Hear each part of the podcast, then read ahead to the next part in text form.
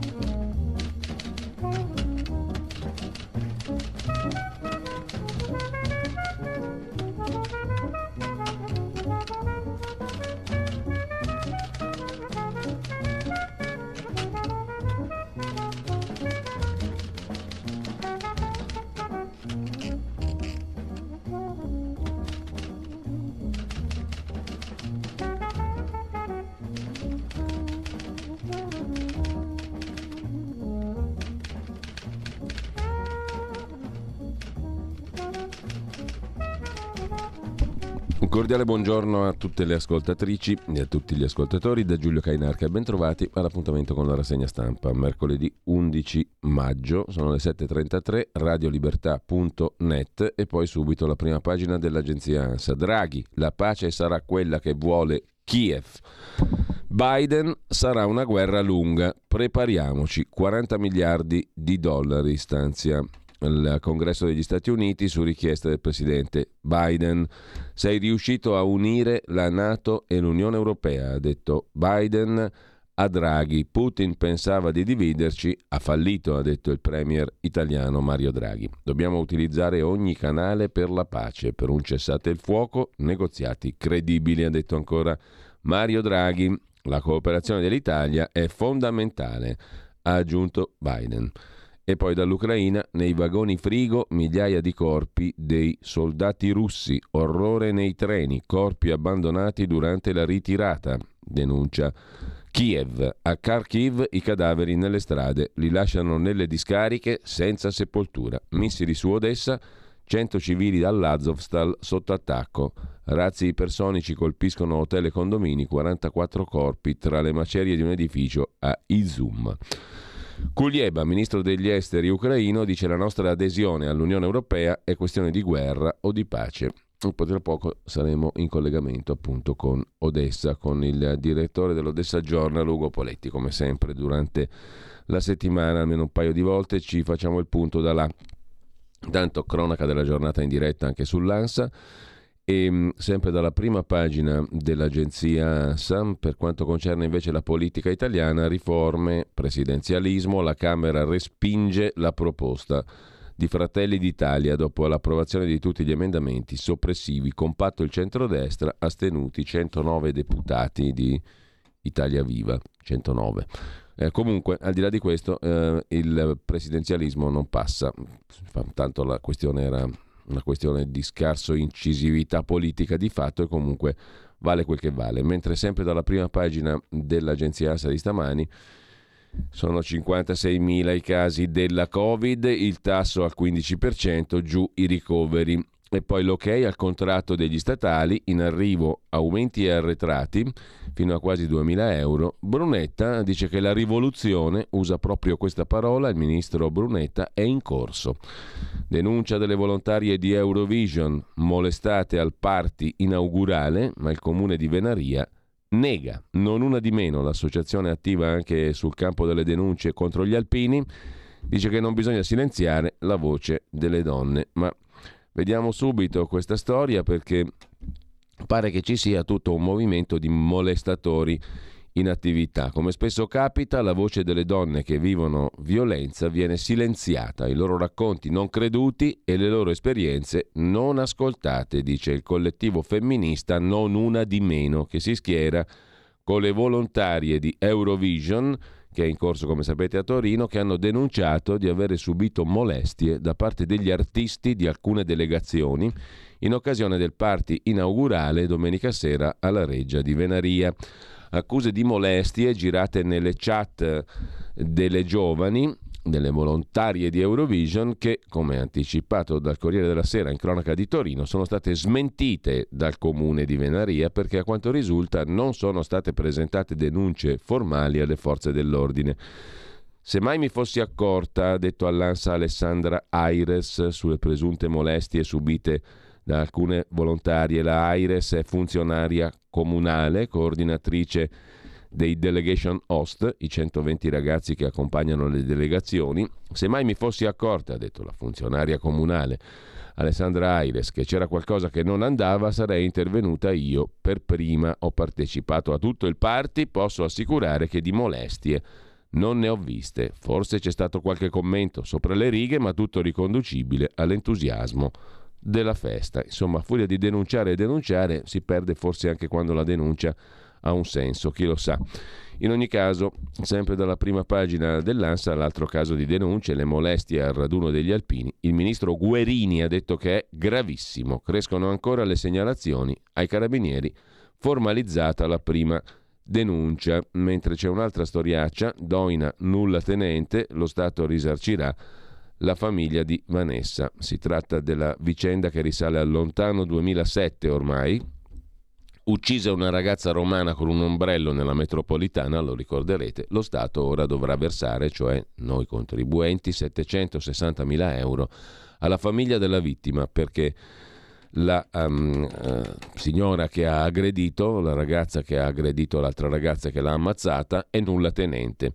Sempre dalla prima pagina poi dell'agenzia ANSA di stamani, l'Europa chiude in rialzo, si parla delle borse, Botte per i brutti voti, genitori condannati a risarcire i figli, una decisione del Tribunale di Pavia, 10.000 euro a ciascuno. E andiamo a vedere anche le altre notizie dalle altre agenzie di stampa. Dall'Agi vi segnalo una questione che viene affrontata anche sui quotidiani di oggi.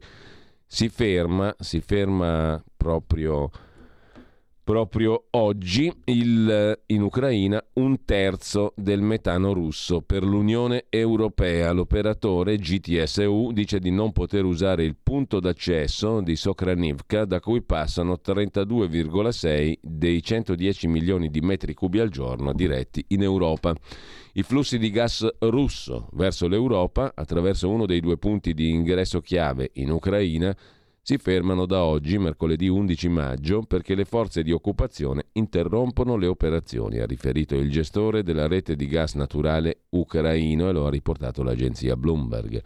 Quasi un terzo del gas che dalla Russia attraversa l'Ucraina per giungere in Europa passa attraverso la stazione di Novopskov sul gasdotto Soyuz che arriva in Ucraina nel punto di ingresso di Sokranivka al confine con la Russia. L'operatore ucraino GTSU ha dichiarato che passano attraverso il compressore 32,6 milioni di metri cubi al giorno. La forza maggiore è stata causata dall'occupazione russa. Dunque, denuncia l'operatore del gas ucraino, oggi si ferma un terzo del metano russo per l'Unione Europea. Unione Europea che corteggia Orban, scrive ancora l'agenzia Agi, per il via libera all'embargo del petrolio russo. L'Unione Europea ha messo sul tavolo fondi di compensazione che serviranno all'Ungheria per fare investimenti e rendersi indipendente dal greggio proveniente da Mosca. Pur di avere il sì dell'Ungheria, l'Unione Europea sgancia il quattrino. Perché Putin ha invaso l'Ucraina a febbraio lo spiega al direttore lo spiega all'Agi, chiedo scusa, il direttore di analisi difesa Gianandrea Gaiani, che gli ascoltatori di Radio Libertà ben conoscono, l'abbiamo intervistato più volte, uno dei gli esperti più pratici e pragmatici e empirici della vicenda eh, russa, eh, Russia-Ucraina, della guerra, insomma. Perché Putin ha invaso l'Ucraina a febbraio, mese peggiore per un blitz militare. Nei giorni precedenti l'attacco russo, l'artiglieria ucraina stava martellando le zone in mano ai filorussi. Ciò può essere interpretato come prodromo di un'offensiva. Vladimir Putin nel suo discorso per il giorno della vittoria il 9 maggio, ha rivendicato la scelta di attaccare l'Ucraina come l'unica possibile per difendersi dai piani occidentali di invadere le terre storiche della Russia, una tesi rigettata da governi e media occidentali, ma, dice il direttore di analisi difesa Gaiani, il Cremlino ha elementi concreti per ritenere che le autorità ucraine fossero in procinto di sferrare un'offensiva contro le repubbliche autoproclamate di Donetsk e Lugansk e fosse quindi necessaria l'operazione militare speciale contro l'Ucraina. Sempre dall'agenzia AGI poi, quali sono i prodotti alimentari che sono aumentati di più? Union Camere ha rilevato un aumento del 2% nel mese di marzo per la media di 46 cibi maggiormente consumati con una crescita che è quasi dell'11% però rispetto al marzo del 2021. Pollo, burro, biscotti, i prodotti alimentari aumentati di più. C'è l'intervista, o meglio il colloquio di Biden e Draghi, un pezzo ne è stato estratto dall'agenzia AGI, laddove Biden dice a Mario Draghi sei riuscito a unire la Nato e l'Unione Europea. Strong European Union is in the interest of the United States. Granted, that's competition economically, but it's good. It's good. And uh, I joked when uh, the union was formally formed, as saying this is like we have a thing called the Commerce Clause. You yeah. go from one state to the other. You don't have to go through checkpoints. well, it's sort of Europe's Commerce Clause, and it's good for everyone. And the thing that I most appreciate about you is that our effort from the very beginning Insomma, bravo Mario, c'è una cosa che apprezzo di te, il tuo sforzo fin dall'inizio di aver unito la Nato e l'Unione Europea. Ci sei riuscito. Era difficile, ha detto Biden a Draghi, che andassero di pari passo, era più probabile che si dividessero, ma tu sei riuscito a farle andare all'unisono. Nel frattempo, a proposito degli Stati Uniti, il ritratto di Marilyn Monroe di Andy Warhol è stato venduto al prezzo record di 195 milioni di dollari. L'opera ha superato la cifra massima, 179,4 milioni di dollari, che fu raggiunta da Le donne di Algeri di Pablo Picasso.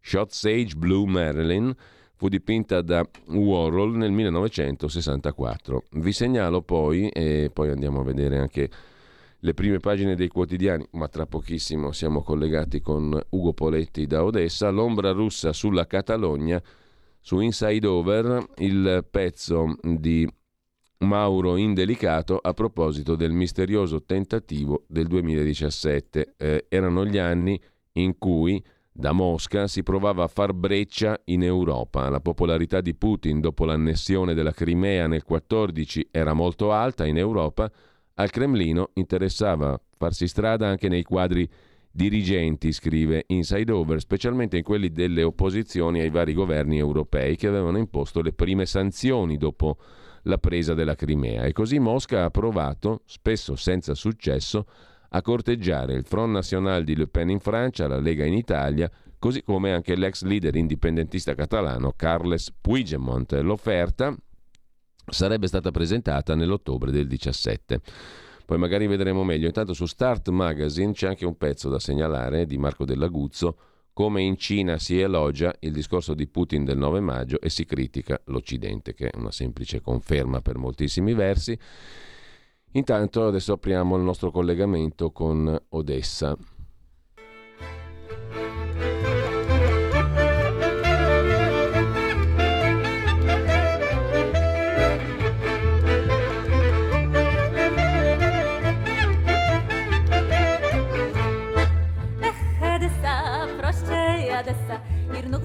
ben kennem omot moja Ech, edesa, prościej, edesa I rnuk dirwelich ben kenny gore nebida Ech, edesa, prościej, edesa Eccoci qua, vedo collegato già con noi Ugo Poletti, direttore di Odessa Journal. Buongiorno direttore, grazie per essere con noi anche stamani innanzitutto. Buon, buongiorno a voi. Allora, devo dirti direttore, intanto ti chiedo come stai in primis, in primo luogo, personalmente, come sta la tua città, qual è la situazione intorno a te, perché facendo la rassegna stampa stamattina mi sono un po' spaventato. Nello scavo da Odessa parla di distruzione di una città, la regina del Mar Nero, bersagliata con i missili ipersonici, ma non è l'unico, anche sul Corriere della Sera Marta Serafini, l'inviata a Odessa, parla di una battaglia molto delicata. Da giorni Odessa è obiettivo dei raid, il porto è un nodo strategico e la situazione è molto preoccupante. Anche il giornale, razzi ipersonici contro Odessa, truppe bielorusse al confine e poi di nuovo le ombre sulla Transnistria. Putin colpirà la Transnistria. Qual è la situazione allora? Beh, la situazione, come descritta, è abbastanza realistica, nel senso che eh, a partire da venerdì scorso, quindi se vogliamo sembrava quasi una preparazione al 9 maggio, siamo stati per quattro giorni eh, sotto attacchi intensi, il più, il più forte è stato quello di lunedì sera, quando è stato colpito un, un centro commerciale con diversi missili, un centro commerciale molto grosso, tipo eh, per parlare della nostra esperienza milanese, tipo i Carrefour o gli Ocean. E, mh, non, è, non, è, in centro, in città, in un quartiere mm. a nord della città stavolta, però è bruciato completamente, lo conoscevo, ci si andava lì a fare spesa qualche volta. E, insomma, hanno colpito un, un, polmone di shopping piuttosto importante della città e poi nei giorni precedenti parecchi, parecchi missili sono cascati sulla città, molti intercettati, molti hanno colpito o fuori o anche un, altro quartiere, se vogliamo residenziale, ma senza vittime. L'unica vittima segnalata per ora è una persona eh, proprio la notte in cui è stato colpito il centro commerciale e qualche ferito. Come mai non lo sappiamo, nel senso che boh, forse era una dimostrazione di forza in, per preparare questo fatidico 9 maggio. Certamente se suscettano due casi unici di obiettivi militari, che sono l'aeroporto che è stato di nuovo bombardato mm. e il famoso ponte ferroviario che collega Odessa alla Romania, gli altri non sono più obiettivi militari veri e propri, è proprio un desiderio di tenere la città sotto pressione. Dopodiché, a parte questo, insomma, è un intensificarsi di un attacco che però, ricordiamo, è iniziato già con l'invasione, quindi questo non ci, eh, ci sorprende l'intensità, che poi è scesa già da ieri, ieri già sono state molto meno allarmi aerei, però mh, mm, siamo in guerra, questa cosa non ha sorpreso nessuno. Ecco, nello scavo su Avvenire scrive da Odessa, dalla città da cui ci stai parlando, direttore, che le forze di Mosca non hanno alcuna concreta possibilità di mettere piede in città. Condividi? Sì, sì, condivido, eh, è una cosa condivisa diciamo in maniera generale perché il, co, da, come potrebbero arrivare dei soldati qui eh, russi a, a Odessa? Dal mare non più, già le probabilità erano basse perché un vero sbarco non era mai stato messo in conto nel loro piano, se no l'avrebbero fatto subito i primi giorni. Dopo gli affondamenti di diverse navi, perché siamo ormai a almeno 6-7 navi affondate, eh, la flotta russa si è ridotta a un, a un, livello che non può più appoggiare un'attiv- un'attività di sbarchi. E per quanto riguarda i combattimenti dell'esercito, dopo averci provato il primo mese di guerra, eh, sono state tre settimane critiche in cui si cer- cercavano i russi di attaccare, travolgere o aggirare le difese di Nikolaev, sono poi rientrati, sono, sono ritirati qualche chilometro verso Kherson e li sono bloccati.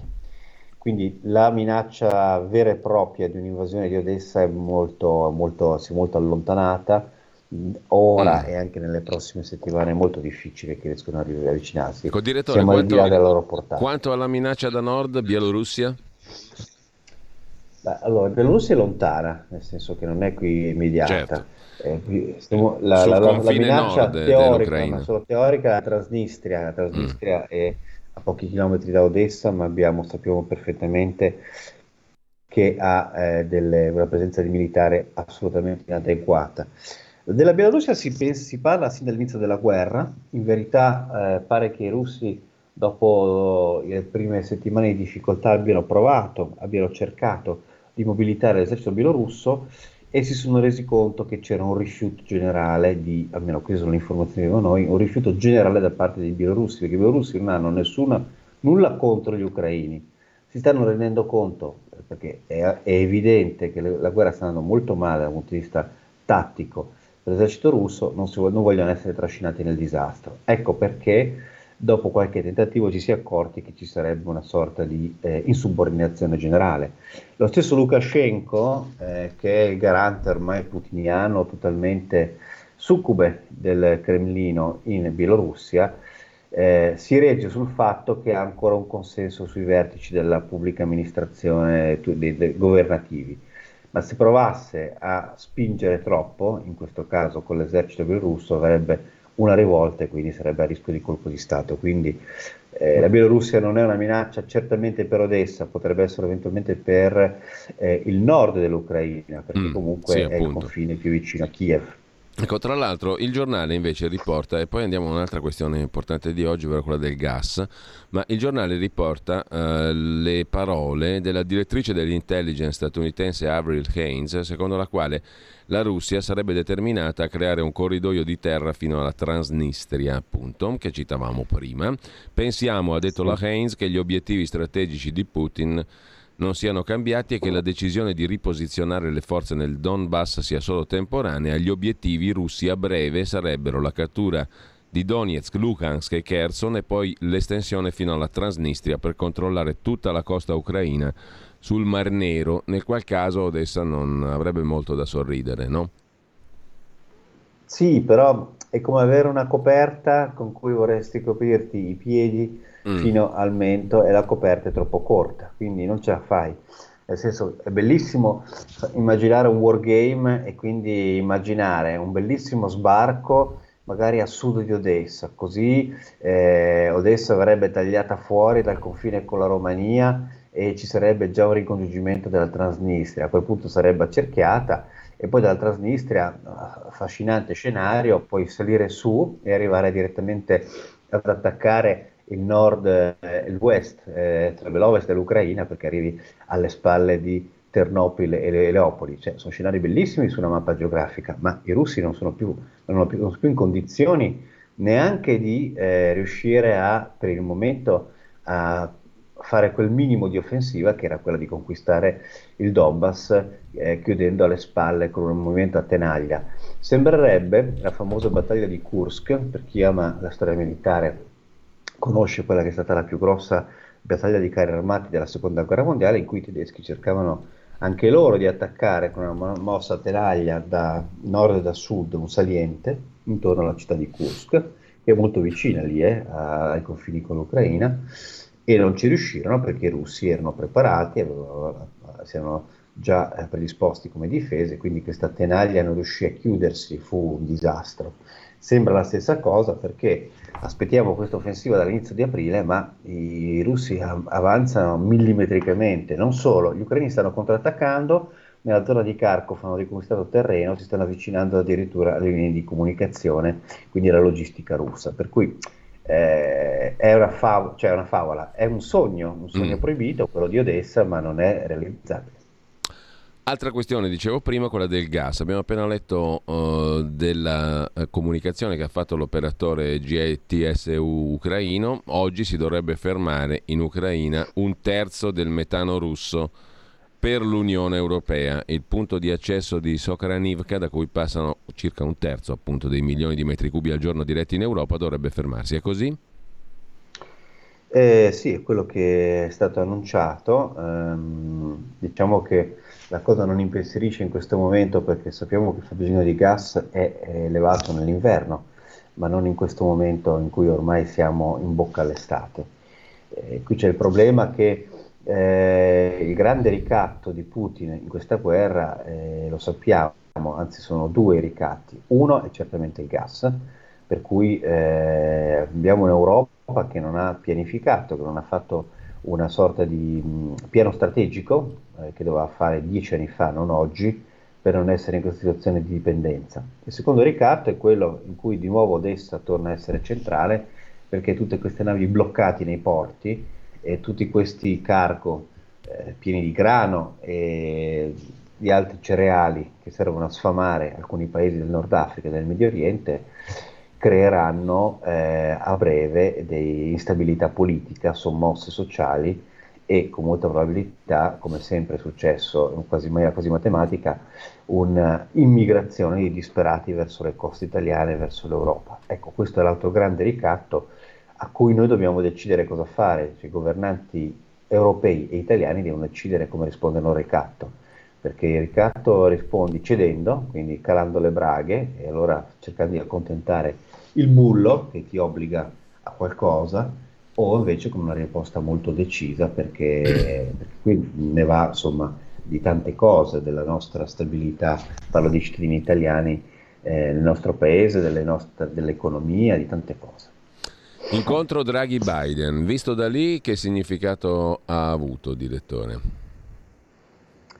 Eh, non vista da qua ancora non ho diciamo, abbastanza elementi per valutarlo, ci stiamo, ci stiamo, ci stiamo riflettendo, però siamo ancora dedico- degli incontri preliminari che, a cui non vediamo delle ricadute immediate sulla guerra in Ucraina.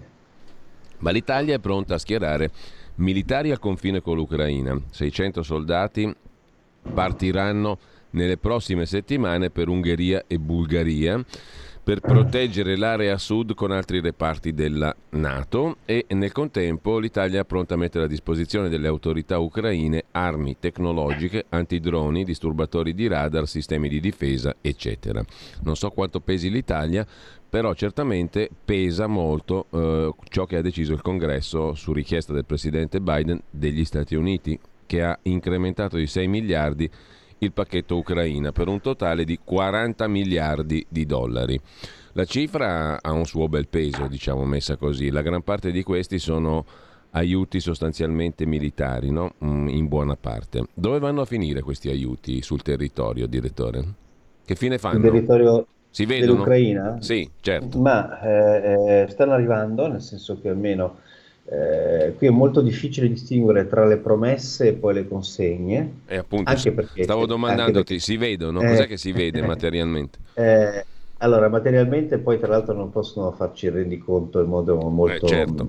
molto semplice perché eh, parliamo di anche questioni abbastanza segrete.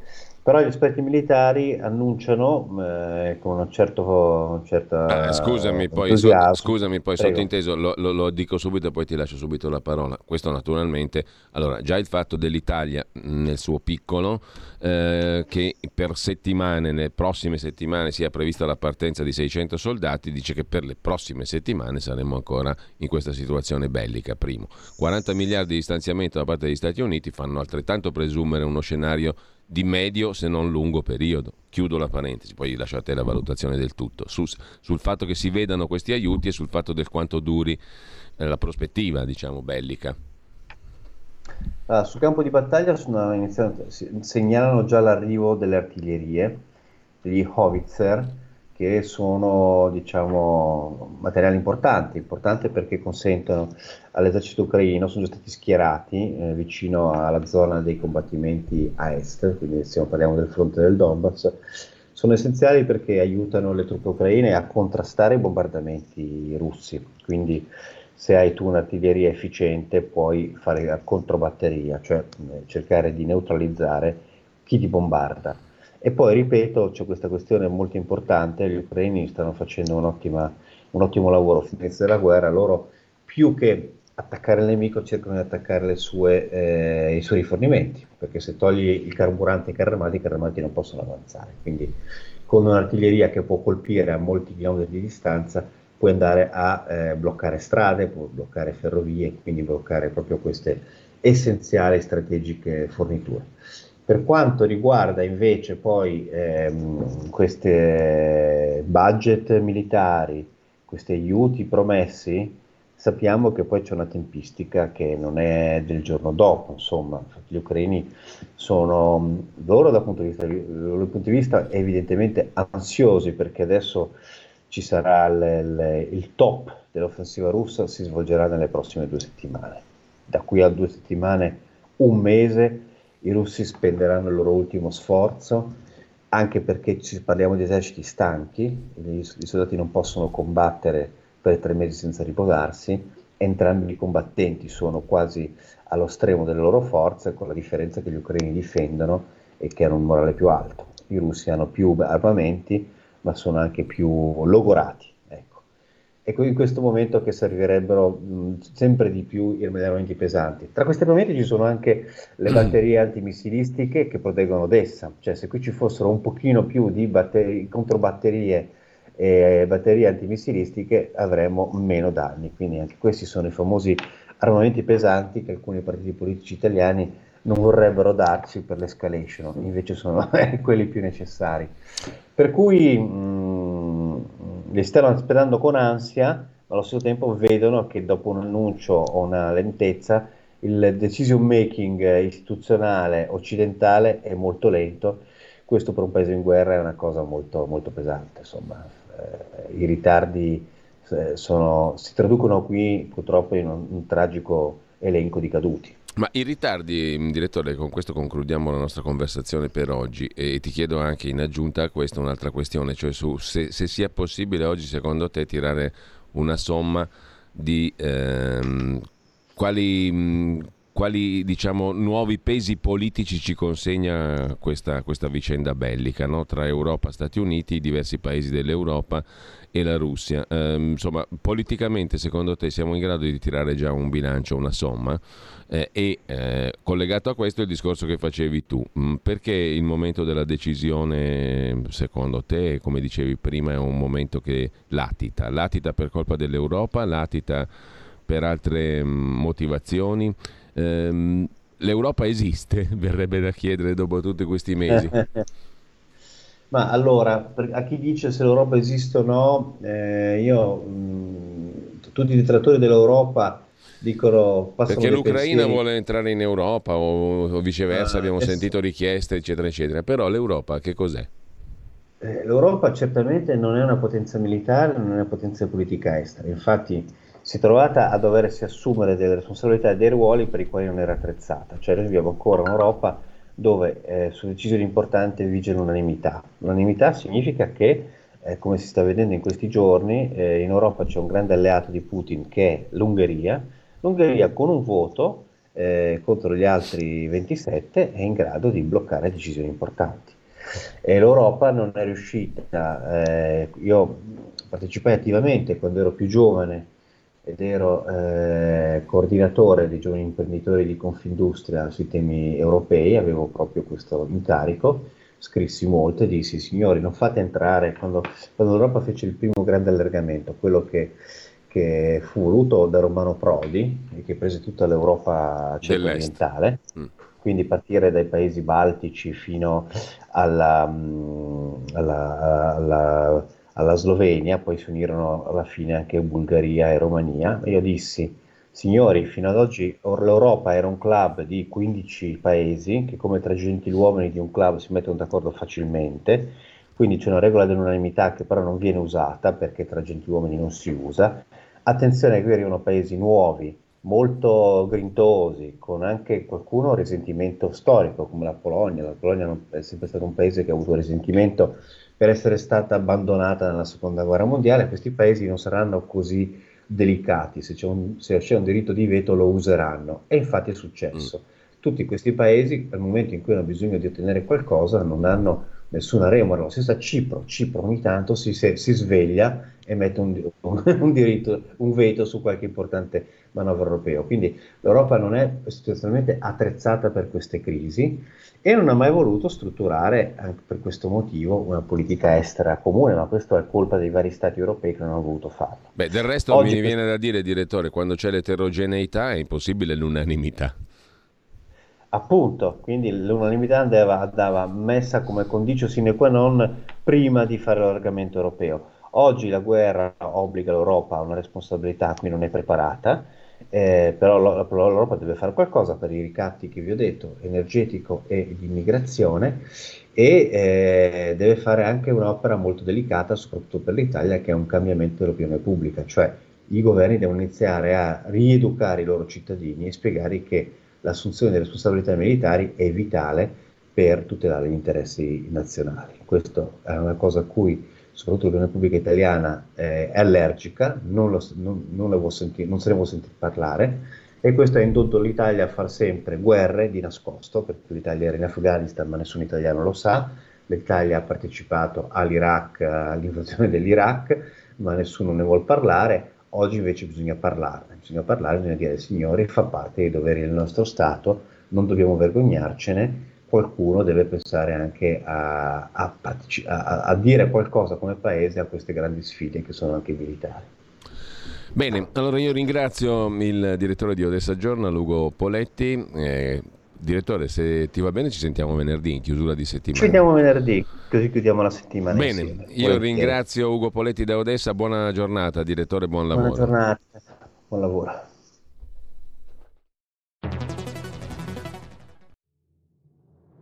Abbiamo deciso nuove assunzioni e tutele legali per le forze dell'ordine. Abbiamo destinato 27 milioni al fondo per l'autismo. Sono le risposte concrete ai problemi degli italiani. Scrivi il codice D43 nella dichiarazione dei redditi. Dona il 2 per 1000 alla Lega. Non ti costa nulla, ma per noi vale molto. Il tuo sostegno vale 2 per 1000. Messaggio autogestito Lega per Salvini Premier. Stai ascoltando Radio Libertà. La tua voce libera, senza filtri né censura. La tua radio. Torniamo alla rassegna stampa di oggi. Prima dei quotidiani c'è ancora da segnalare qualche altro articolo interessante. Su tempi.it, poi ci torniamo sopra, Lorenzo Castellani si occupa di cosa c'è dietro l'operazione metaverso di Mark Zuckerberg, Facebook Meta la strategia del patron di Meta e fondatore di Facebook che sta girando il mondo per incontrare i capi dei governi, il ruolo delle elite capitaliste e il nuovo rapporto tra pubblico e privato. La foto di Zuckerberg con Del Vecchio. Sempre su tempi, smettete di chiedermi perché. Siamo in Cina e non c'è un perché. Con queste parole un poliziotto ha risposto a una famiglia che non capiva il perché doveva andare in quarantena anche se negativa alla Covid. È l'emblema del disumano, insensato lockdown di Shanghai, scrive Leone Grotti su tempi.it e della crudeltà di un regime che rovina la vita degli abitanti senza ragione. Smettete di chiedermi perché. Siamo in Cina, non c'è un perché. Il problema è che questa risposta potrebbe diventare comune non solo in Cina, ma anche altrove e sempre più vicino a noi. Intanto mm, vi segnalo anche eh, da, um, dal sito del sussidiario.net un articolo di Paolo Raffone, anche questo ci torniamo sopra se abbiamo tempo, Biden contro Putin, le lobby che tengono in ostaggio la Casa Bianca. Per molti anni gli Stati Uniti hanno mandato messaggi politici all'Europa che non li ha compresi. La guerra civile negli Stati Uniti ha complicato tutto, il dominio americano sull'Europa, insomma. Sul sito invece di eh, Edoardo Montolli, fronte del blog.it, c'è un punto su Giorgio Bianchi che avete ascoltato più volte qui anche a Radio Libertà, specie in dialogo con ehm, il vice direttore della Verità, Francesco Borgonovo, Giorgio Bianchi è stato citato tra le fonti del dossier di Mosca all'ONU sui crimini di guerra compiuti dagli ucraini. Il fotoreporter italiano Giorgio Bianchi ha parlato al Consiglio di sicurezza dell'ONU con i media russi censurati, con tutti gli altri cosiddetti media ufficiali allineati sulla propaganda ucraina.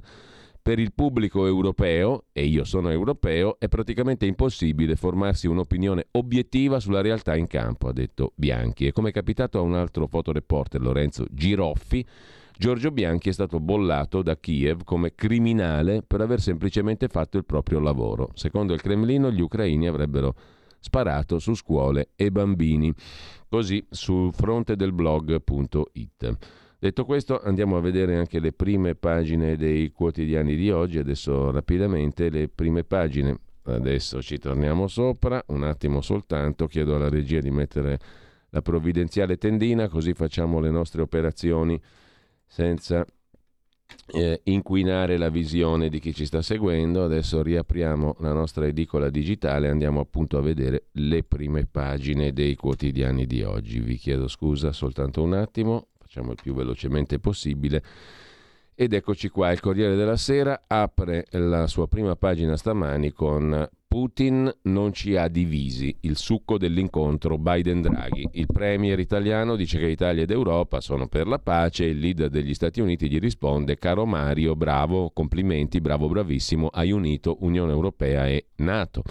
Roma invia altri soldati e altre armi per aiutare l'Ucraina, scontro sul gas, la Russia mette a rischio le forniture, mentre Elon Musk ha detto che Trump eh, tornerà su Twitter. È stato un errore da rimuovere la rimozione di Trump. Vagone frigo con cadaveri dei soldati russi, la denuncia ucraina, e poi un senatore filo-zar, l'italiano dei 5 Stelle, ex 5 Stelle, quel che l'è, Vito Petrocelli, senatore filo Putin, sì allo scioglimento della commissione esteri e, Pe- e Petrocelli è fuori, scrive il Corriere della Sera. Fired, fuori dalle scatole. Carlo al posto di Elisabetta, la prima volta da reggente, il discorso in Parlamento e poi una notizia economica in prima pagina sul Corriere della Sera i tassi dei mutui sulla casa superano il 2% e non succedeva dal 2019. Allarme di Banca d'Italia anche per il mercato degli immobili. Nell'ultimo mese i finanziamenti a tasso fisso sono saliti di mezzo punto, sopra il 2% rispetto al 2021, l'aumento medio di 120 centesimi. Un rialzo così non si verificava da tre anni. E poi un caso di mm, sanità il maxi risarcimento non ha visto la SLA, tolti 20 anni di vita, diagnosticata in ritardo la SLA, maxi risarcimento stabilito dal Tribunale. E per concludere, caccia alle merci all'estero, Mosca torna agli anni 90, via libera alle importazioni parallele, racconta Marco Imarisio dalla Russia. Eh, lasciamo il Corriere della Sera, andiamo a vedere le altre prime pagine. La nostra edicola digitale ci spara in faccia Avvenire, il quotidiano di ispirazione cattolica, con Draghi che chiede di far cessare le stragi, ma c'è un'altra questione a centro pagina cambiare la legge sulla cittadinanza per gli stranieri, basta bambini stranieri a casa propria, i pedagogisti spingono in un incontro con il deputato Brescia, relatore della proposta ferma in commissione sullo cosiddetto Ius Scole, cioè la cittadinanza per aver frequentato la scuola in Italia, sia la scuola a dare nuova cittadinanza, così avvenire. Domani, quotidiano di Carlo De Benedetti apre su Draghi e Biden. Draghi da Biden per dimostrarsi il più americano dei leader europei. L'incontro a Washington, come sapete l'editore di domani, cioè Carlo De Benedetti, ha detto che non dobbiamo assolutamente fare l'interesse degli Stati Uniti, noi abbiamo interessi europei diversi da quelli degli Stati Uniti e della Gran Bretagna sulla questione russa-ucraina. Il presidente Draghi ha incontrato Biden, i legami tra i nostri paesi sono sempre forti, oggi la visita al congresso. Si deve dimostrare il più americano degli europei, eh, Mario Draghi. Scrive domani. Il Fatto Quotidiano apre invece con la denuncia dell'assessore alla salute della regione Emilia-Romagna e coordinatore degli assessori alla salute della conferenza Stato-Regioni, Donini, il quale Donini dice che per la sanità non hanno soldi, ma per le armi sì, che è un'osservazione di una facilità demagogica straordinaria, 4 miliardi per Covid, sarà anche vera, però è demagogica, oppure sarà anche demagogica, però è vera, dipende da come la si mette la cosa.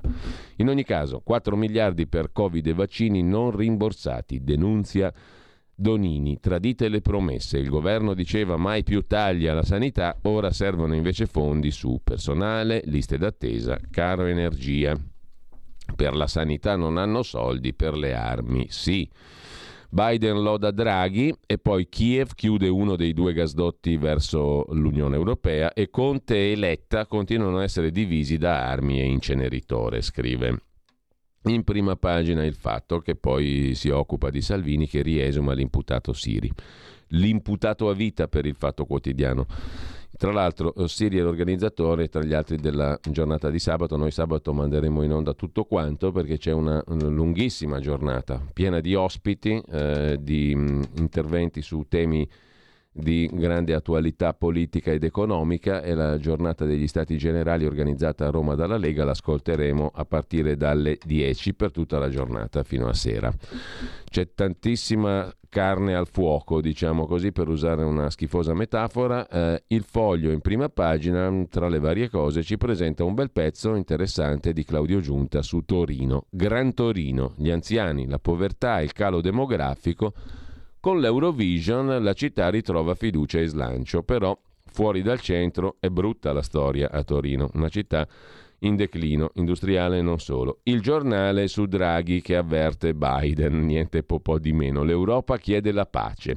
Il premier alla Casa Bianca mh, mm, dice che Putin voleva dividerci e non ci è riuscito e appunto sottolinea Il giornale è l'afflato europeistico, eurocentrico di Draghi, che dice che l'Europa chiede la pace, preme per il cessate il fuoco, così la vede il giornale, lo zar congela la guerra e congela i morti, i corpi dei soldati russi lasciati in strada e nei treni frigo, che schifo, e poi ancora in primo piano sul giornale mai più molestie, ma nessuno infanghi i nostri alpini. Quello che non sopporta il mondo femminile è la galassia del cameratismo. Non è un gioco, ma un'iniziazione alla vita, cosa incomprensibile per chi lo confonde col maschilismo. Insomma, un po' di sana iniziazione alla vita non fa mica male.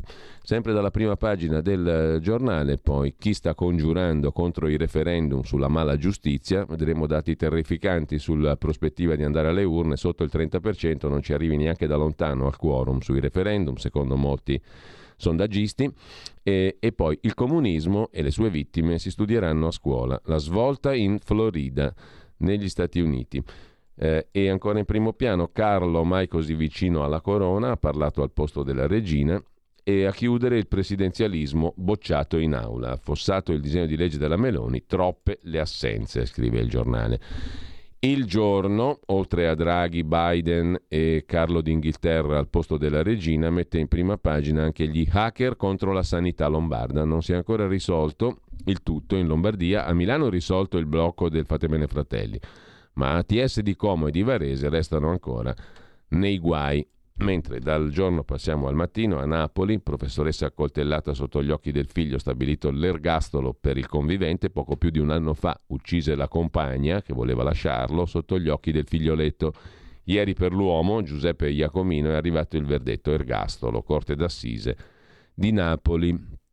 Dal messaggero invece in prima pagina gli sciacalli del Covid, colpo alle cosche che inquinano Roma, soldi dell'andrangheta riciclati nella capitale d'Italia, a Roma si era stabilito da tempo una propagine dei clan di Reggio Calabria che agiva con i metodi delle cosche, erano pronti a fare la guerra. Propagine è il nome della maxi operazione dell'antimafia di Roma che ha portato a 43 arresti. Il gruppo criminale aveva agguantato il business della ristorazione, reinvestendo il denaro in locali e bar, ma anche in mercati. All'ingrosso, scrive il messaggero.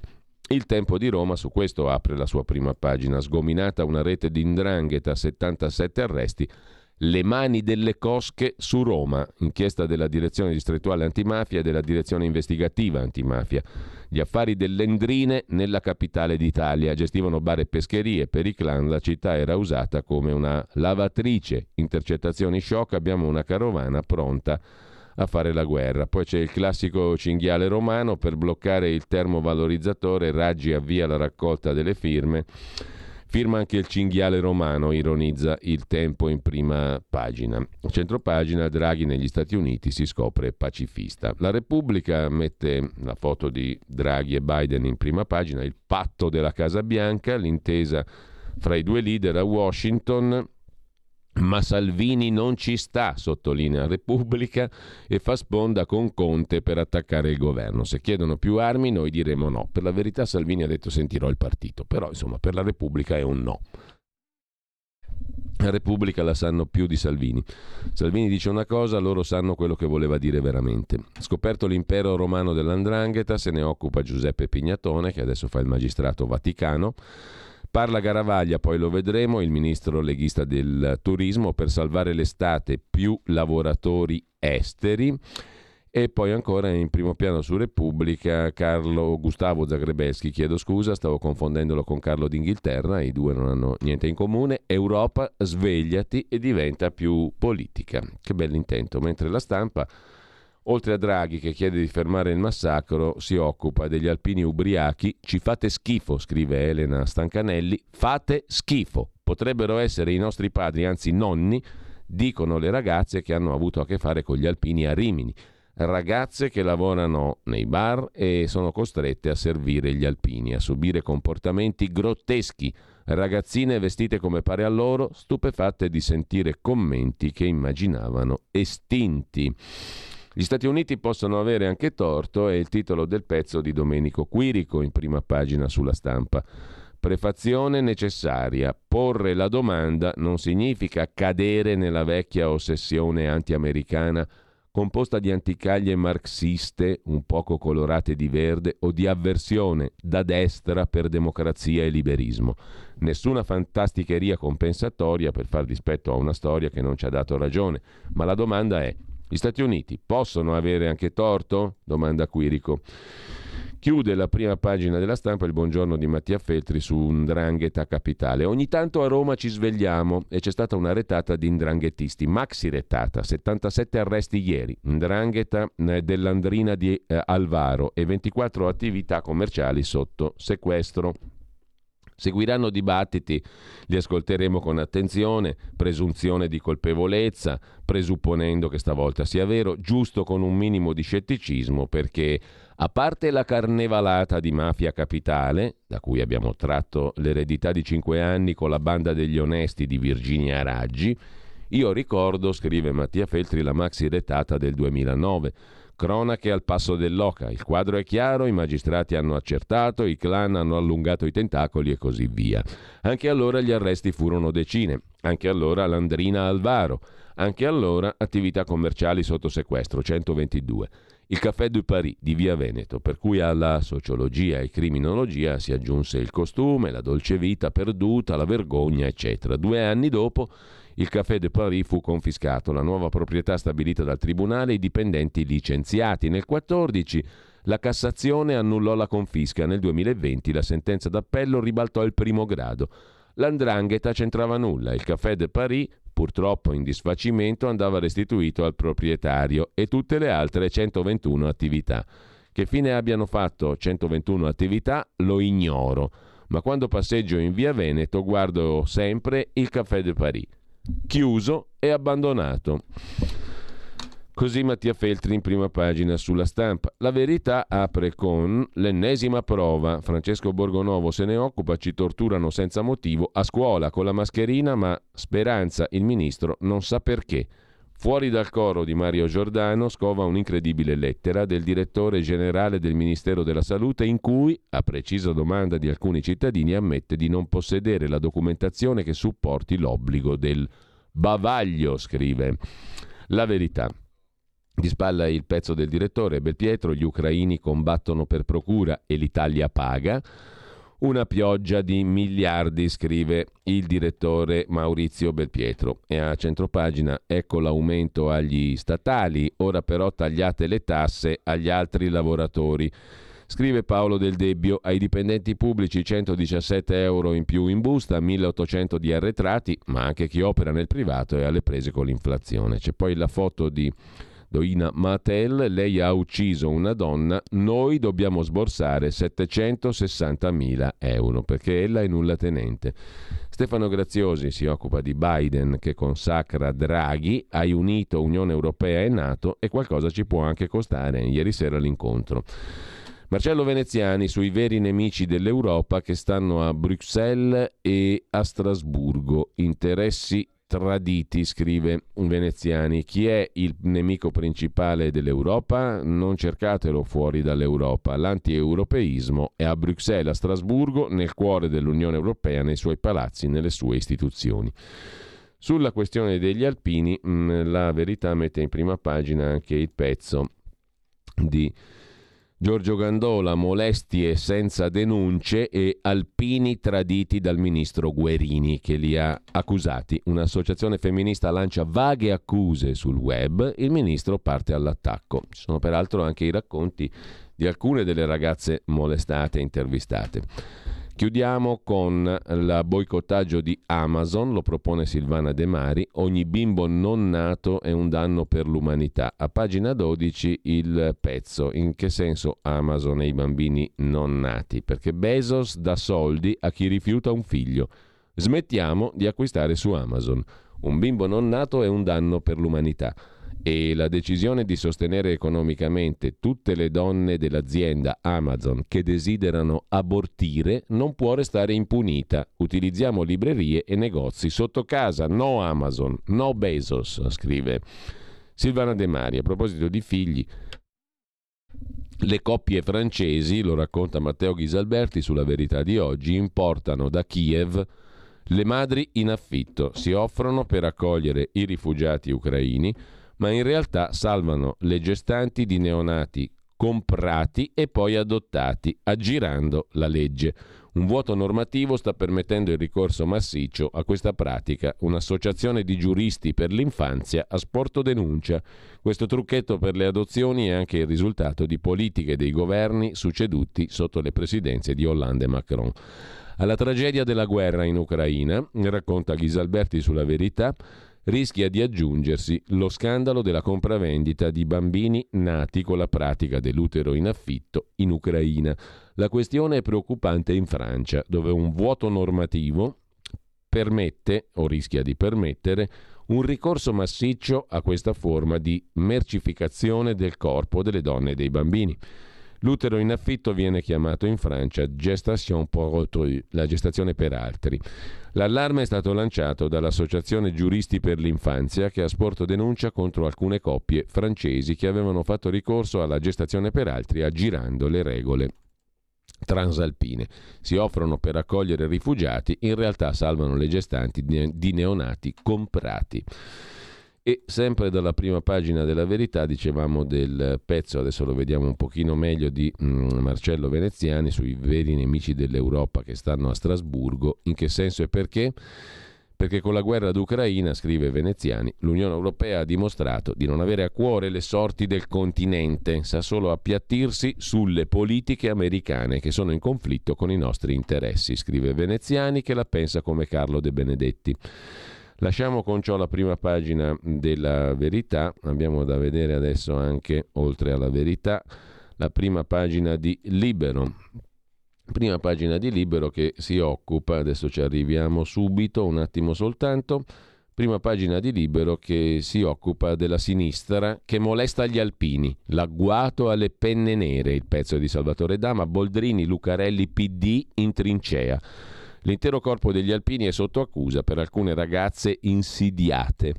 Le femministe chiedono di vietare i raduni, interviene anche il ministro, ma c'è una sola denuncia, scrive. Scrive libero in apertura. Processi sommari eccitano i compagni. Siamo già in fase di stacco delle otto e mezza, però Draghi da Biden, ora Italia e Europa vogliono la pace, e poi la scala che violenta Giuseppe Verdi.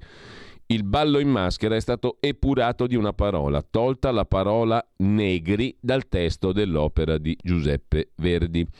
A centropagina Pietro De Leo, la riforma presidenzialista fermata da giallorossi e assenteisti, la proposta della Meloni, la mala giustizia, l'assurda serie di errori nel caso di Giulia Ligresti, ora condannata al risarcimento, e con ciò abbiamo visto anche il libro. Dopo la pubblicità vediamo pure il settimanale Panorama. Oggi Carlo Cambi non può essere con noi per impegni su Linea Verde. Ci sarà naturalmente la prossima settimana, però c'è un suo pezzo d'apertura in copertina su Panorama e lo vediamo. L'euro è in discussione. Chissà perché. Stai ascoltando Radio Libertà. La tua voce libera, senza filtri né censura. La tua radio.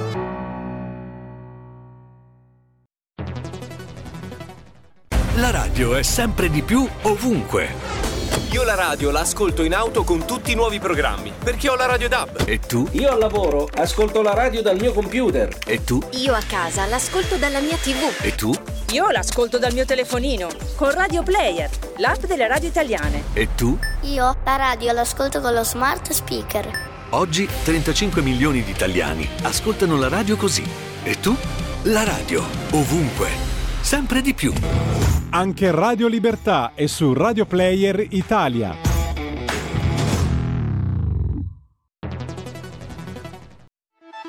Stai ascoltando Radio Libertà, la tua voce libera, senza filtri né censure, la tua radio.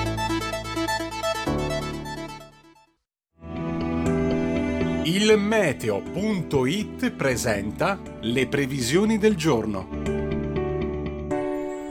L'alta pressione si impone sempre con maggior vigore sull'Italia e regalerà oggi al nostro paese una giornata quasi del tutto soleggiata e un clima caldo. Al mattino i cieli si presenteranno limpidi o al massimo velati su tutto il territorio nazionale senza disturbi da segnalare. Nel pomeriggio La situazione non è destinata a cambiare in maniera rilevante, salvo per qualche isolato addensamento e per locali rovesci sugli Appennini centro-meridionali e sulle aree interne delle due isole maggiori. Le previsioni di ilmeteo.it tornano più tardi. Una buona giornata da Lorenzo Tedici. Avete ascoltato le previsioni del giorno.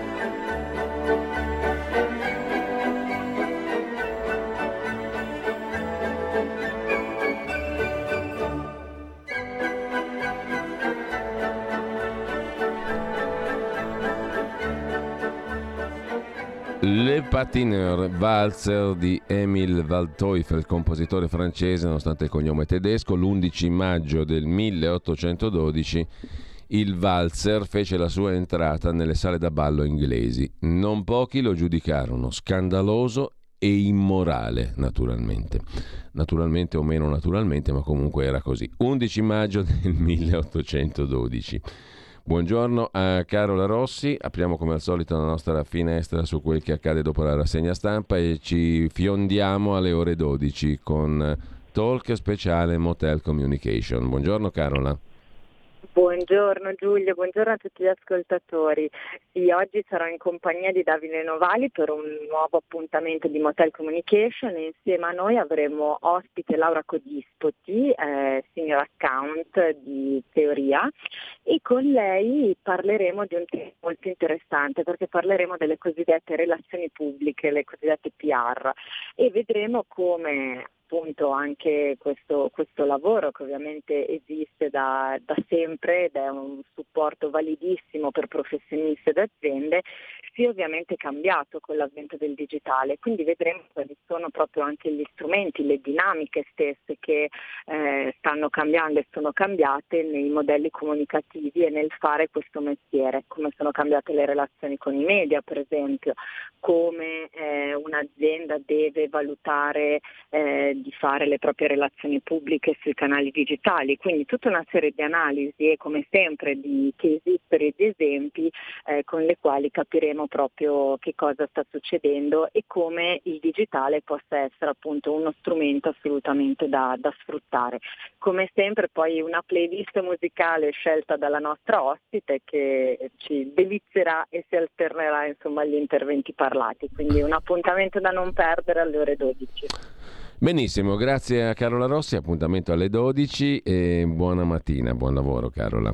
Grazie anche a voi, a, più tardi. Già che ci siamo, diamo conto anche degli altri appuntamenti alle 9 Showdown, la rubrica curata dall'onorevole Antonio Zennaro, le nuove sfide in Parlamento e non solo. Ospite eh, di Zennaro il capogruppo della Lega in Commissione Finanza e tesoriere del movimento, ovvero Giulio Scentemero. Alle 9.30 sarà con noi, in luogo appunto della mh, mm, trasmissione degli scorretti che non può esserci per impegni di Carlo Cambi, torna la settimana prossima, il prossimo mercoledì.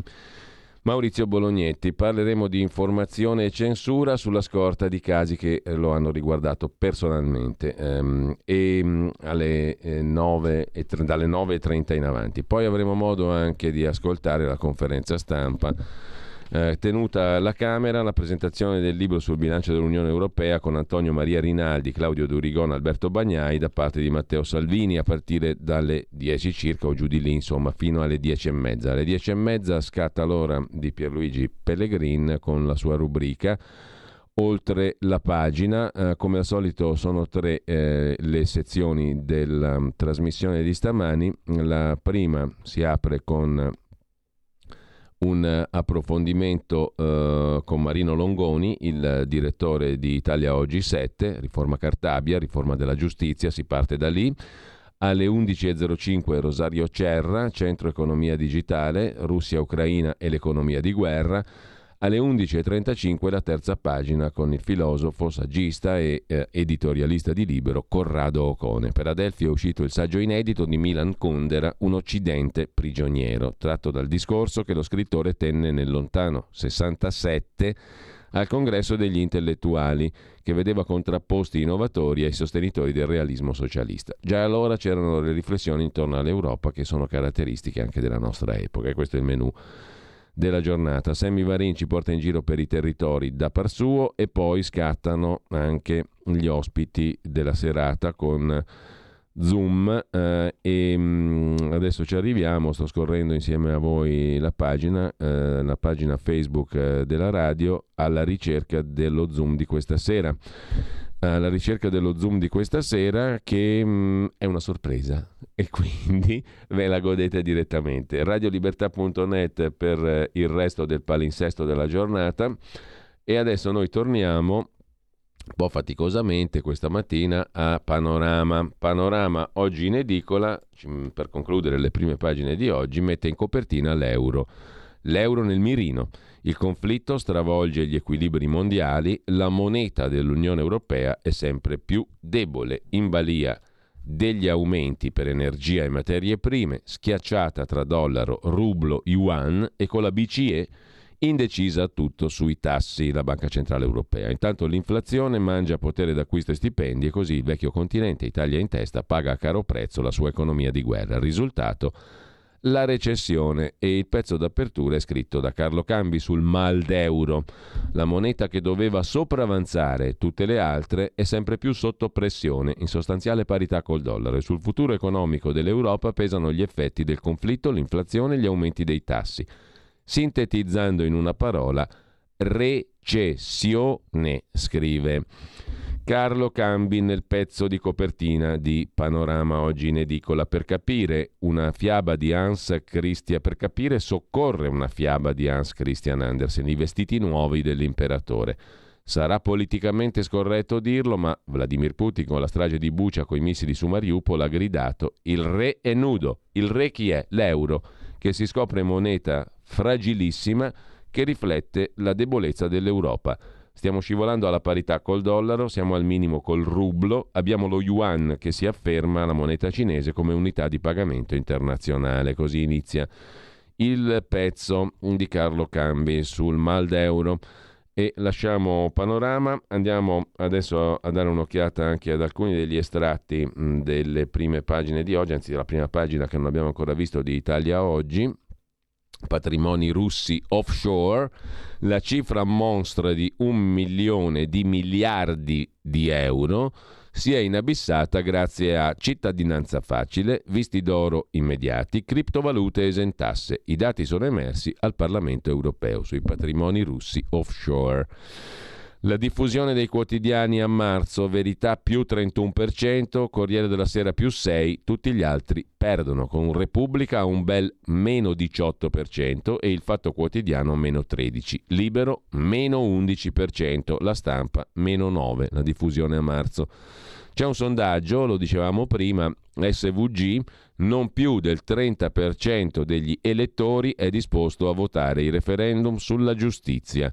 Il quorum è a fortissimo rischio. Il 12 giugno non più di 3 elettori su 10 sono disposti ad andare a votare sui 5 quesiti referendari, nonostante ci siano le amministrative in contemporanea in ballo, però per molti meno elettori. Per due quesiti, limitazione custodia cautelare e abolizione legge Severino, si profila la vittoria del no. L'analisi è di Rado Fonda, direttore di ricerca SVG, l'istituto triestino di ricerche che ha sondato l'appeal dei quesiti presso l'elettorato medio. L'astensionismo, spiega Fonda, è diventato ormai una costante e la giustizia non appassiona, anche per via della complessità della materia. Dalla prima pagina di Italia Oggi, poi il corsivo, la rubrica diritto e rovescio, le fake news più pericolose, scrive il direttore, non sono quelle diffuse dai social ma quelle dei giornali mainstream, che sono i dieci quotidiani che più influenzano l'opinione pubblica in edicola. I giornali vengono letti senza riserve. L'ultima loro fake è relativa al segretario della Nato, Stoltenberg, che avrebbe deciso di non consentire al capo dell'Ucraina, Zelensky, di cedere la Crimea come possibile soluzione di pace. Zelensky in questo modo è stato descritto come un burattino nelle mani di Biden e di Johnson. Zelensky, non avendo mai fatto questa offerta, non poteva essere bloccato dalla Nato. La pezza d'appoggio, impropriamente usata dai media italiani anti-Nato, è un'intervista di Stoltenberg alla tedesca Die Welt, in cui diceva «Noi membri della Nato non accetteremo mai l'annessione illegale della Crimea», ma poi aggiungeva «Alla fine però il governo e il popolo ucraino devono decidere in maniera sovrana su una possibile soluzione di pace e non possiamo certo farlo noi». Così su Italia Oggi. Intanto, tra gli articoli di oggi, incontro a nervi tesi, scrive il Corriere della Sera su Milano, con Salvini, ma Attilio Fontana vuole la ricandidatura. Domino elettorale per il centrodestra, scelta e dubbi del leader leghista. Nel centro-sinistra si ragiona su quale sarà il perimetro della coalizione per l'elezione del prossimo anno in Lombardia, mentre il presidente lombardo Fontana vuole ricandidarsi alle regionali del 23. Lo ha dichiarato nei giorni scorsi a Salvini, ma sul bis di Fontana pendono ancora l'accordo nel centrodestra su un altro governatore, Musumeci in Sicilia, e le vicende giudiziarie che vedono Fontana indagato. Venerdì il giudice dell'udienza preliminare decide se mandarlo o no a processo. La chiave politica più importante, scrive il Corriere, è che sulla ricandidatura di Fontana si è aperta una accesa discussione con Salvini. La scorsa settimana, secondo quanto appreso dal Corriere, Matteo Salvini è andato da Fontana per offrirgli piuttosto una candidatura al Senato. Il leader della Lega, secondo fonti interne al partito, avrebbe dato troppo per scontato che il governatore non si sarebbe voluto ricandidare. Così ce la racconta il Corriere della Sera. A proposito di Lombardia, non è finito il cyber assalto alla sanità, Como e Varese sono ancora in ginocchio e poi su Repubblica c'è il colloquio col ministro della Lega Garavaglia per salvare l'estate del turismo aumentiamo i flussi di lavoratori stranieri. Non si trovano cuochi e camerieri? Le regole vanno cambiate, usiamo fondi pubblici per formare subito il personale, così eh, riassume Repubblica le considerazioni di Garavaglia, far arrivare più stagionali stranieri, rivedere le norme in modo da favorire l'incontro domanda-offerta utilizzare il fondo nuove competenze per formare velocemente le figure professionali. Laura Ravetto invece è intervistata da eh, Libero a pagina 2, strumentalizzazione politica vergognosa, la questione degli alpini che molestano dice la deputata della Lega che attacca i democratici. È grave usare questa vicenda per una sterile polemica di parte. Non possiamo permettere che battaglie importanti come quelle sull'emancipazione femminile e i diritti delle donne vengano utilizzate per gettare fango sull'intero corpo degli alpini. Gravissimo che simili vicende siano strumentalizzate, dice la combattiva deputata della Lega responsabile del Dipartimento Pari Opportunità per il movimento leghista. Sul giornale invece quella cifra di cui parlavamo prima col direttore dell'Odessa Journal, gli Stati Uniti alzano ancora la posta, altri 6 miliardi di armi all'Ucraina, totale 40 miliardi di stanziamenti degli Stati Uniti d'America per l'Ucraina, la richiesta del Congresso per nuovi aiuti, sia alimentari che bellici il presidente Biden è una legge già usata contro Hitler. Sul Corriere invece Fiorenza Sarzanini ci racconta dell'Italia che è pronta a mandare altri soldati, armi e droni, il salto di qualità italiano per aiutare l'Ucraina, altri militari in partenza per Ungheria e Bulgaria, nuovi equipaggiamenti, strumenti d'avanguardia saranno messi a disposizione delle autorità ucraine. Sulla stampa c'è il racconto invece di Olha, dall'Armata Rossa alla Resistenza. Olha Trevodlikova, da cecchina combatté i nazisti nella Seconda Guerra Mondiale, oggi ha 98 anni, ha tradito Putin per aiutare l'esercito ucraino. Nel 1941, dice la signora russa, difendevamo la stessa patria. Ora Mosca ci invade, dice questa anziana signora plurimedagliata. In Russia intanto Putin continua ad accrescere il suo consenso, lo scrive sempre sulla stampa Alexei Levinson. In primo piano Putin vola nei sondaggi, con lui 8 cittadini su 10, l'indignazione per la guerra esiste, specie fra i giovani, ma non si può esprimere. Chi va in piazza è pagato. Primi intoppi del gas russo in Ucraina, se ne occupa anche a venire, stop al greggio mentre l'Unione Europea corteggia Orban. L'operatore della rete ucraina annuncia la deviazione dei flussi causa problemi per attività militare, la diplomazia è al lavoro, Macron sente Xi Jinping, la Baerbock tedesca vola a Kiev in Ucraina. In Russia si tagliano le spese, il PIL verso un crollo del 12%. Poi c'è la questione dei cadaveri dei soldati nei vagoni freezer.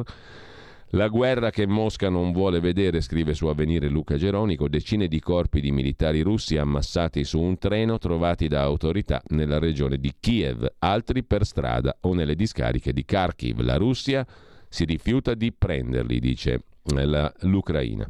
Fonti ucraine. Io, giurato russo, il premio Strega e l'Ucraina, invece su Repubblica racconta così la sua uh, storia uh, il traduttore uh, Solonovic. Il Ministero degli Esteri italiano aveva sospeso la partecipazione di Solonovic al premio Strega, ora il traduttore però tornerà a votare per assegnare il premio Yevgeny Solonovic. Mentre parliamo arriva la comunicazione. L'Istituto di Cultura Italiana a Mosca è riammesso al premio Strega la sospensione o cancellazione è rientrata. La nota del Ministero degli Esteri è scarna e dice soltanto che tra i vari istituti, giuria estera premio Strega, è incluso anche l'Istituto Italiano di Cultura di Mosca, che era stato escluso.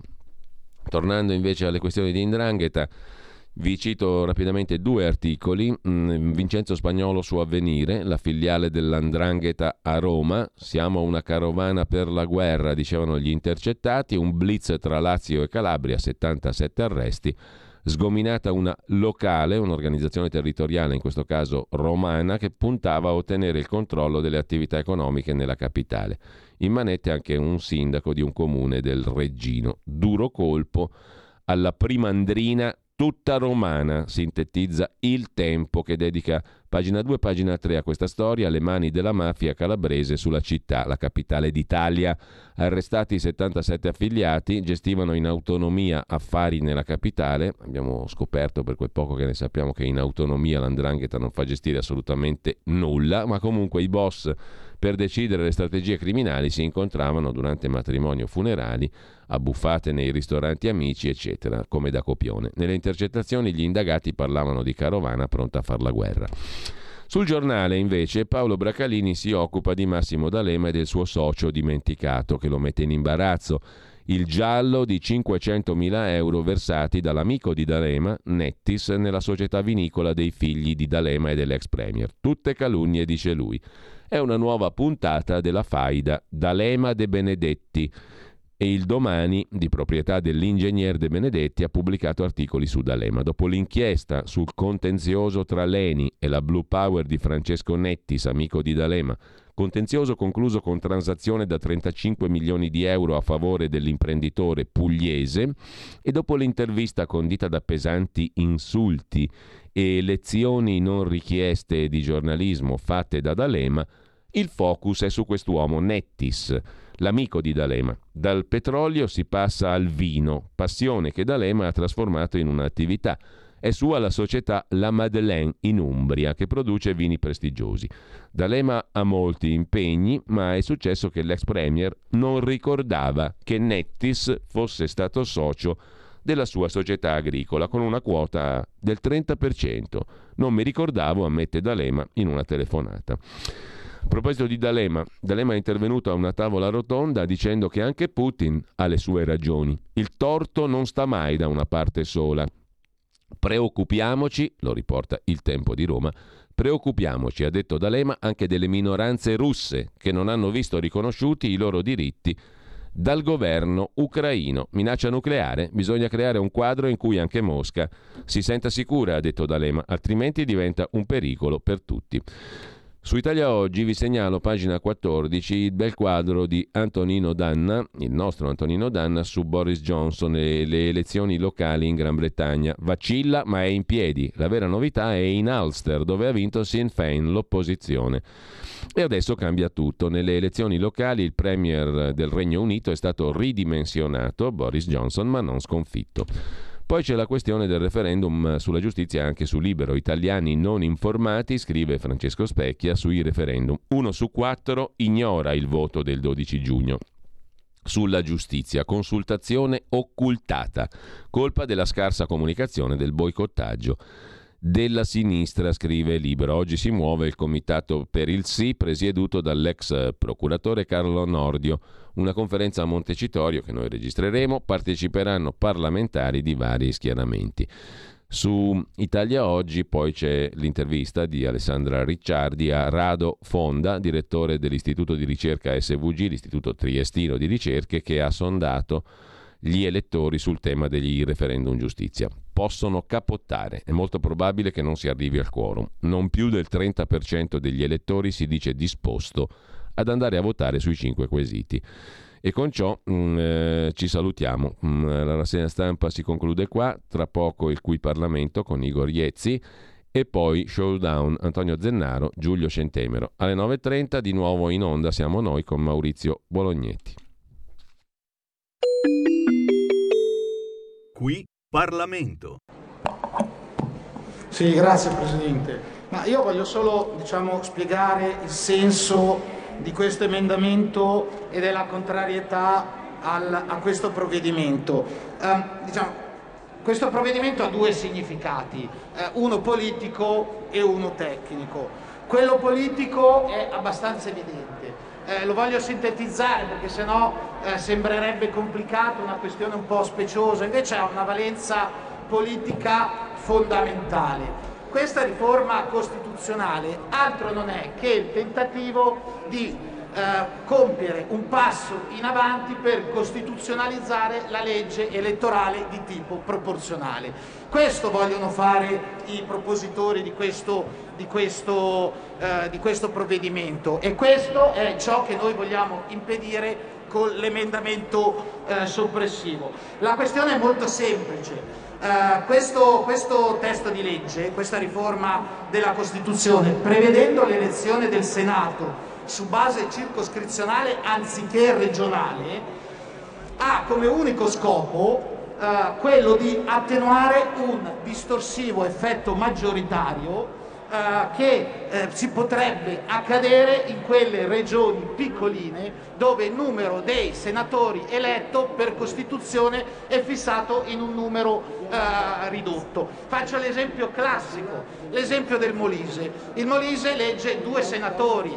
È evidente che in quella, in, quella, regione, se si mantiene l'attuale Costituzione, i partiti che potranno avere l'ambizione di conquistare quei due senatori saranno i due partiti maggiori, per ovvia, per ovvia eh, logica e motivazione. E quindi sostanzialmente c'è, al di là del tipo di legge elettorale, un effetto maggioritario. I due partiti maggiori conquistano senza eh, una reale rappresentanza della, dell'opinione eh, pubblica in quella regione i due seggi maggiori. Allora cosa hanno pensato coloro che sono contro gli effetti maggiori, sono contro la legge maggioritaria nel nostro paese, vogliono un proporzionale che rappresenterebbe la palude e l'impossibilità per i cittadini di scegliere scegliere da chi essere amministrati e governati. Vogliono fondere queste regioni più piccoline in una circoscrizione più grande che comprende le regioni confinanti più grandi. Esempio, per rimanere a quanto dicevo prima, fondere il Molise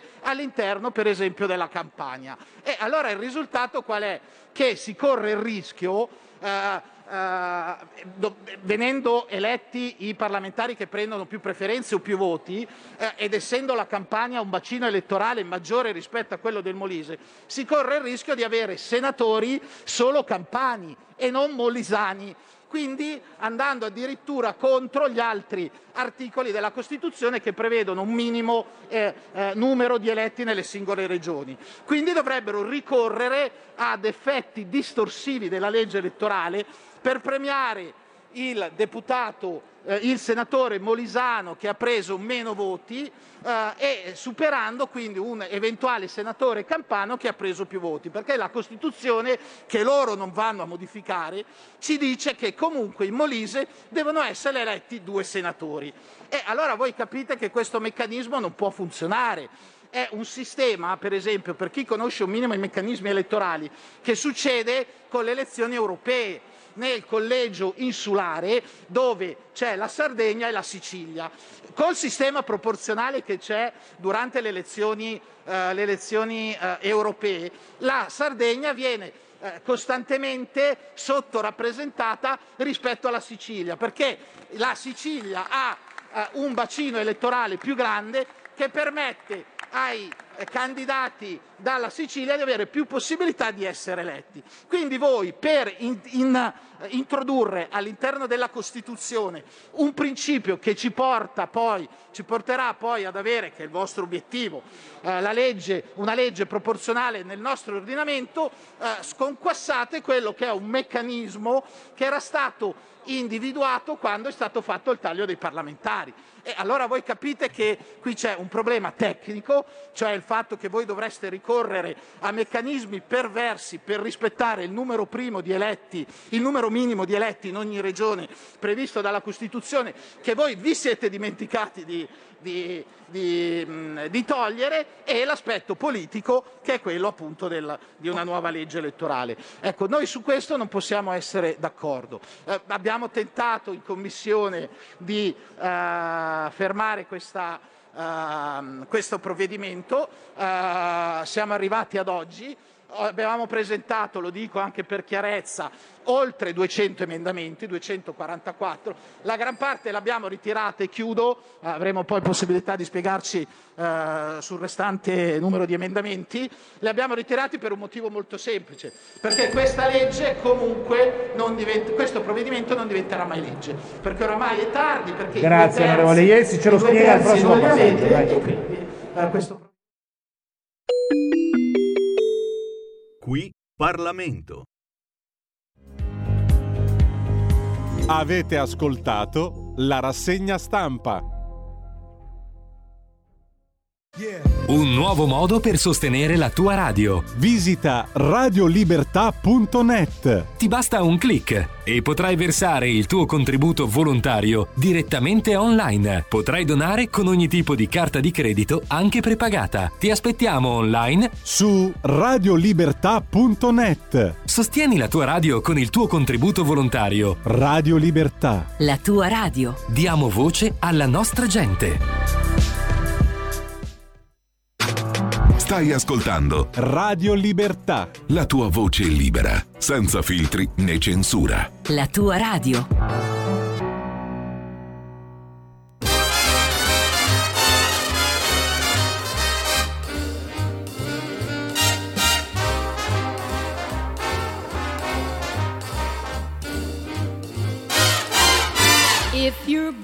And you don't know where to go to, why don't you go where fashion sits? Putting on the ritz. Different types who wear a day coat, pants with stripes, and cutaway coats, perfect fits.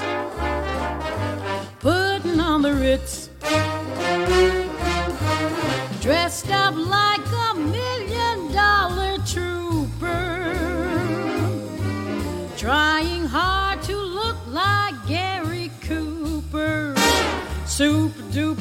come let's mix where Rockefellers walk with sticks or umbrellas in their mitts. Putting on the Ritz.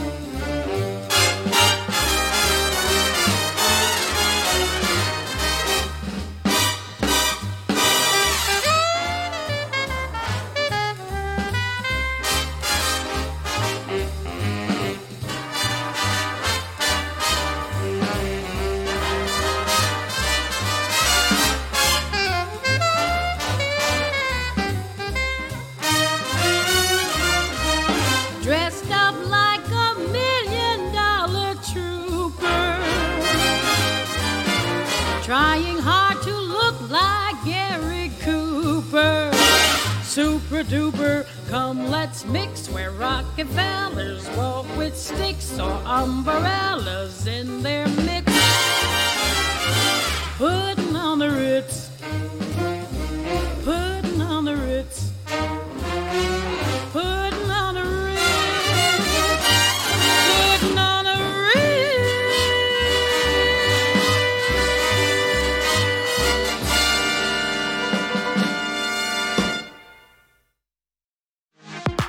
La tua radio è ascoltabile anche con la televisione in digitale. Sul telecomando della televisione digitale o del tuo ricevitore digitale puoi scegliere se vedere la TV o ascoltare la radio. Risintonizza i canali radio e troverai anche Radio Libertà, canale 252.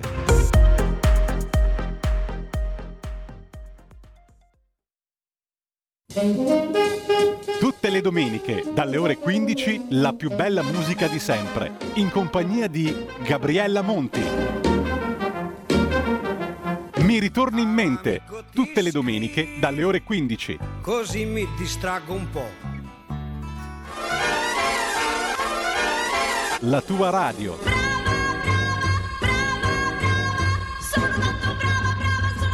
brava, sono tanto brava, faccio quasi tutto con la voce, sembra un signolo, sì.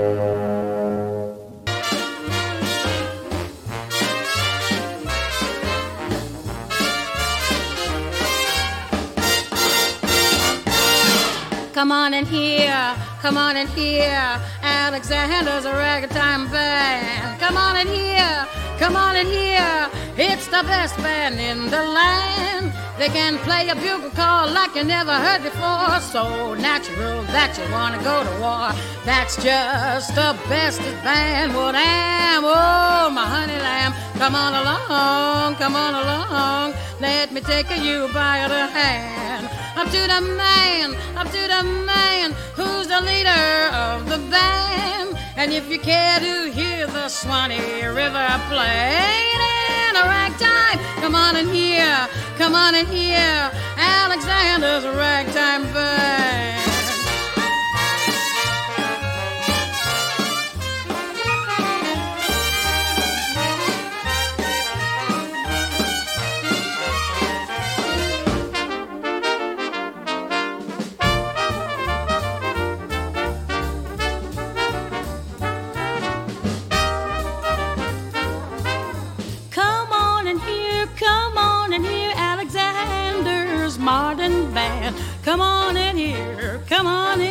It's the best band in the land.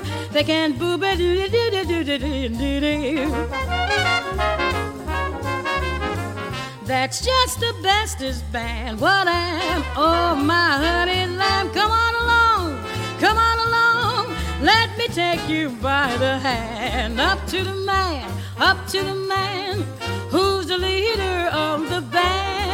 And if you care to hear the Swanee River played in cool time.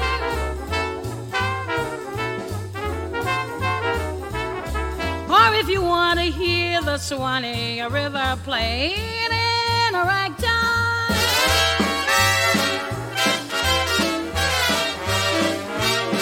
Come on and hear, come on and hear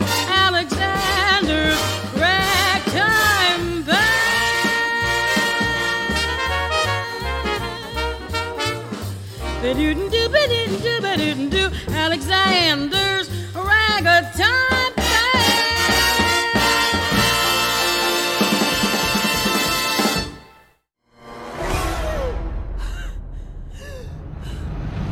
Pensa a respirare.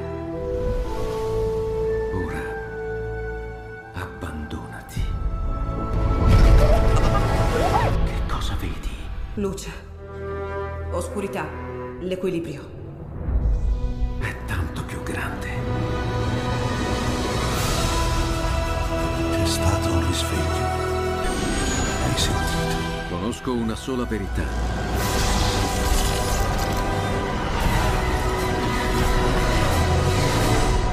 Movie Time ti fa entrare nel vivo del cinema, ti fa sentire come se fossi tu il protagonista del grande schermo.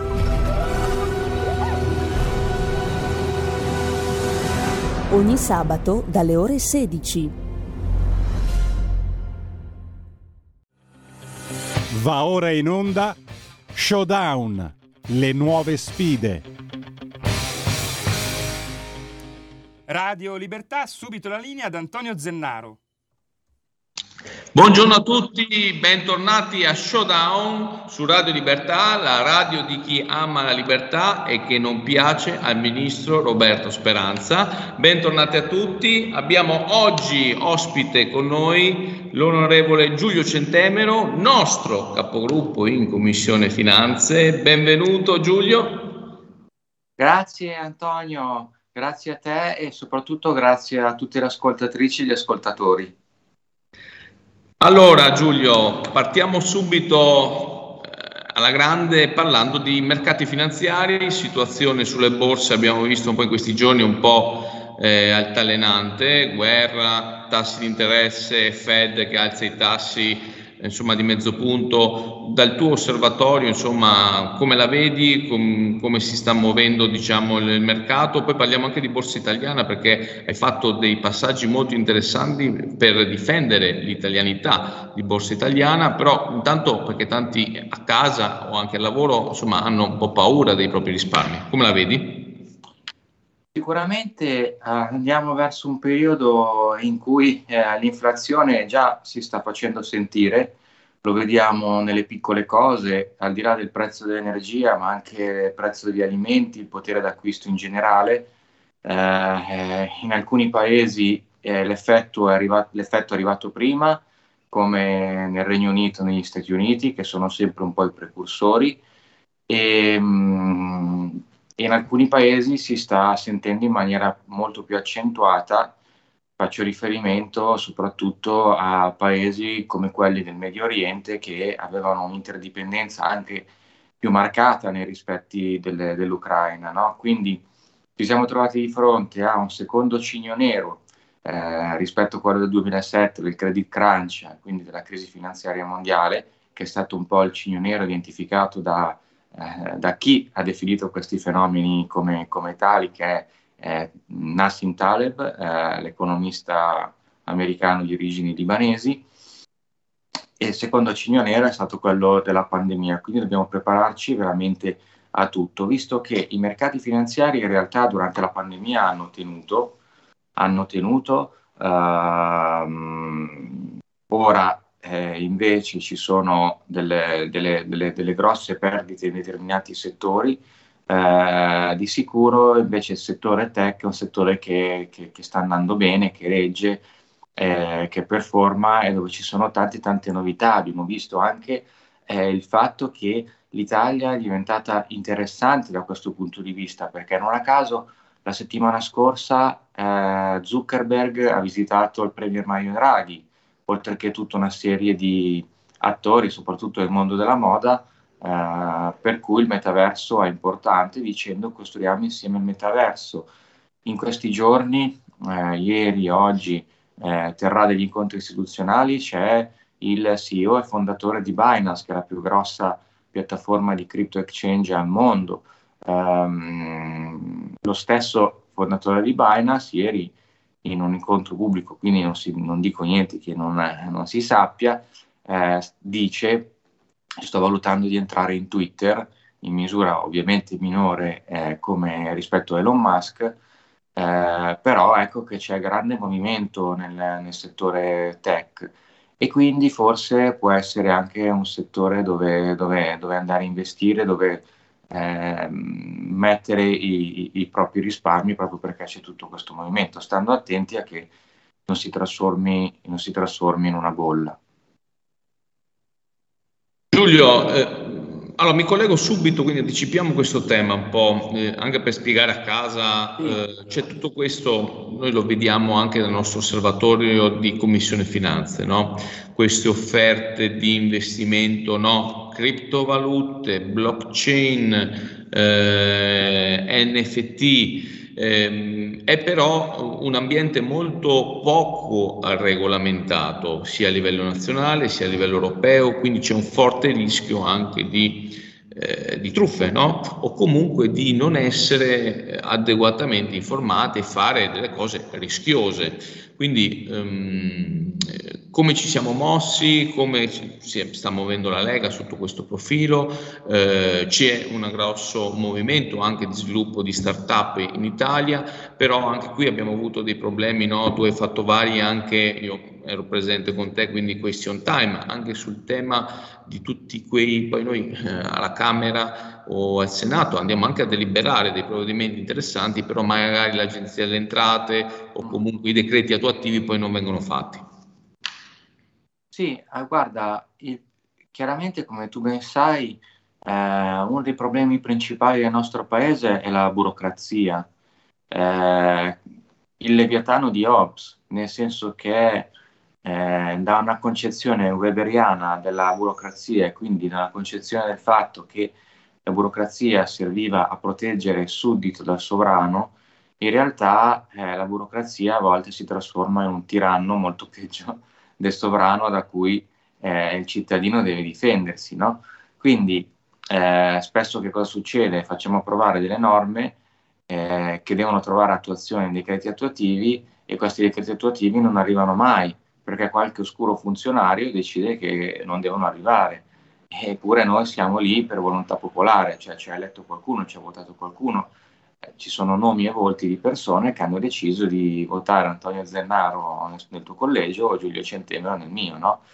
Eh, e questo è questo un primo passaggio. Il secondo passaggio è chiaramente eh, il fatto che, eh, allora, come dicevi tu prima, certo ci possono essere delle truffe, ci possono essere delle truffe, tanto che come Lega eh, due anni fa eh, circa eh, facemmo passare, anche se eravamo all'opposizione in quel frangente, eh, un emendamento, ora non ricordo bene in quale eh, veicolo normativo, però era mia prima firma, era passato in Commissione Finanze per dare il potere a Consob di chiudere, eh, di oscurare tutti quei siti eh, truffaldini che eh, fingendo di fare, fare trading in realtà eh, spillano denaro alle persone senza poi investirlo, senza poi ridarglielo. Quindi eh, questa è una cosa molto importante, difesa dei consumatori, e vennero oscurati nel giro di tipo un mese 97 siti, una cosa del genere, che operavano dalle geografie più disparate, no? quindi paesi dell'ex Unione Sovietica, isole strane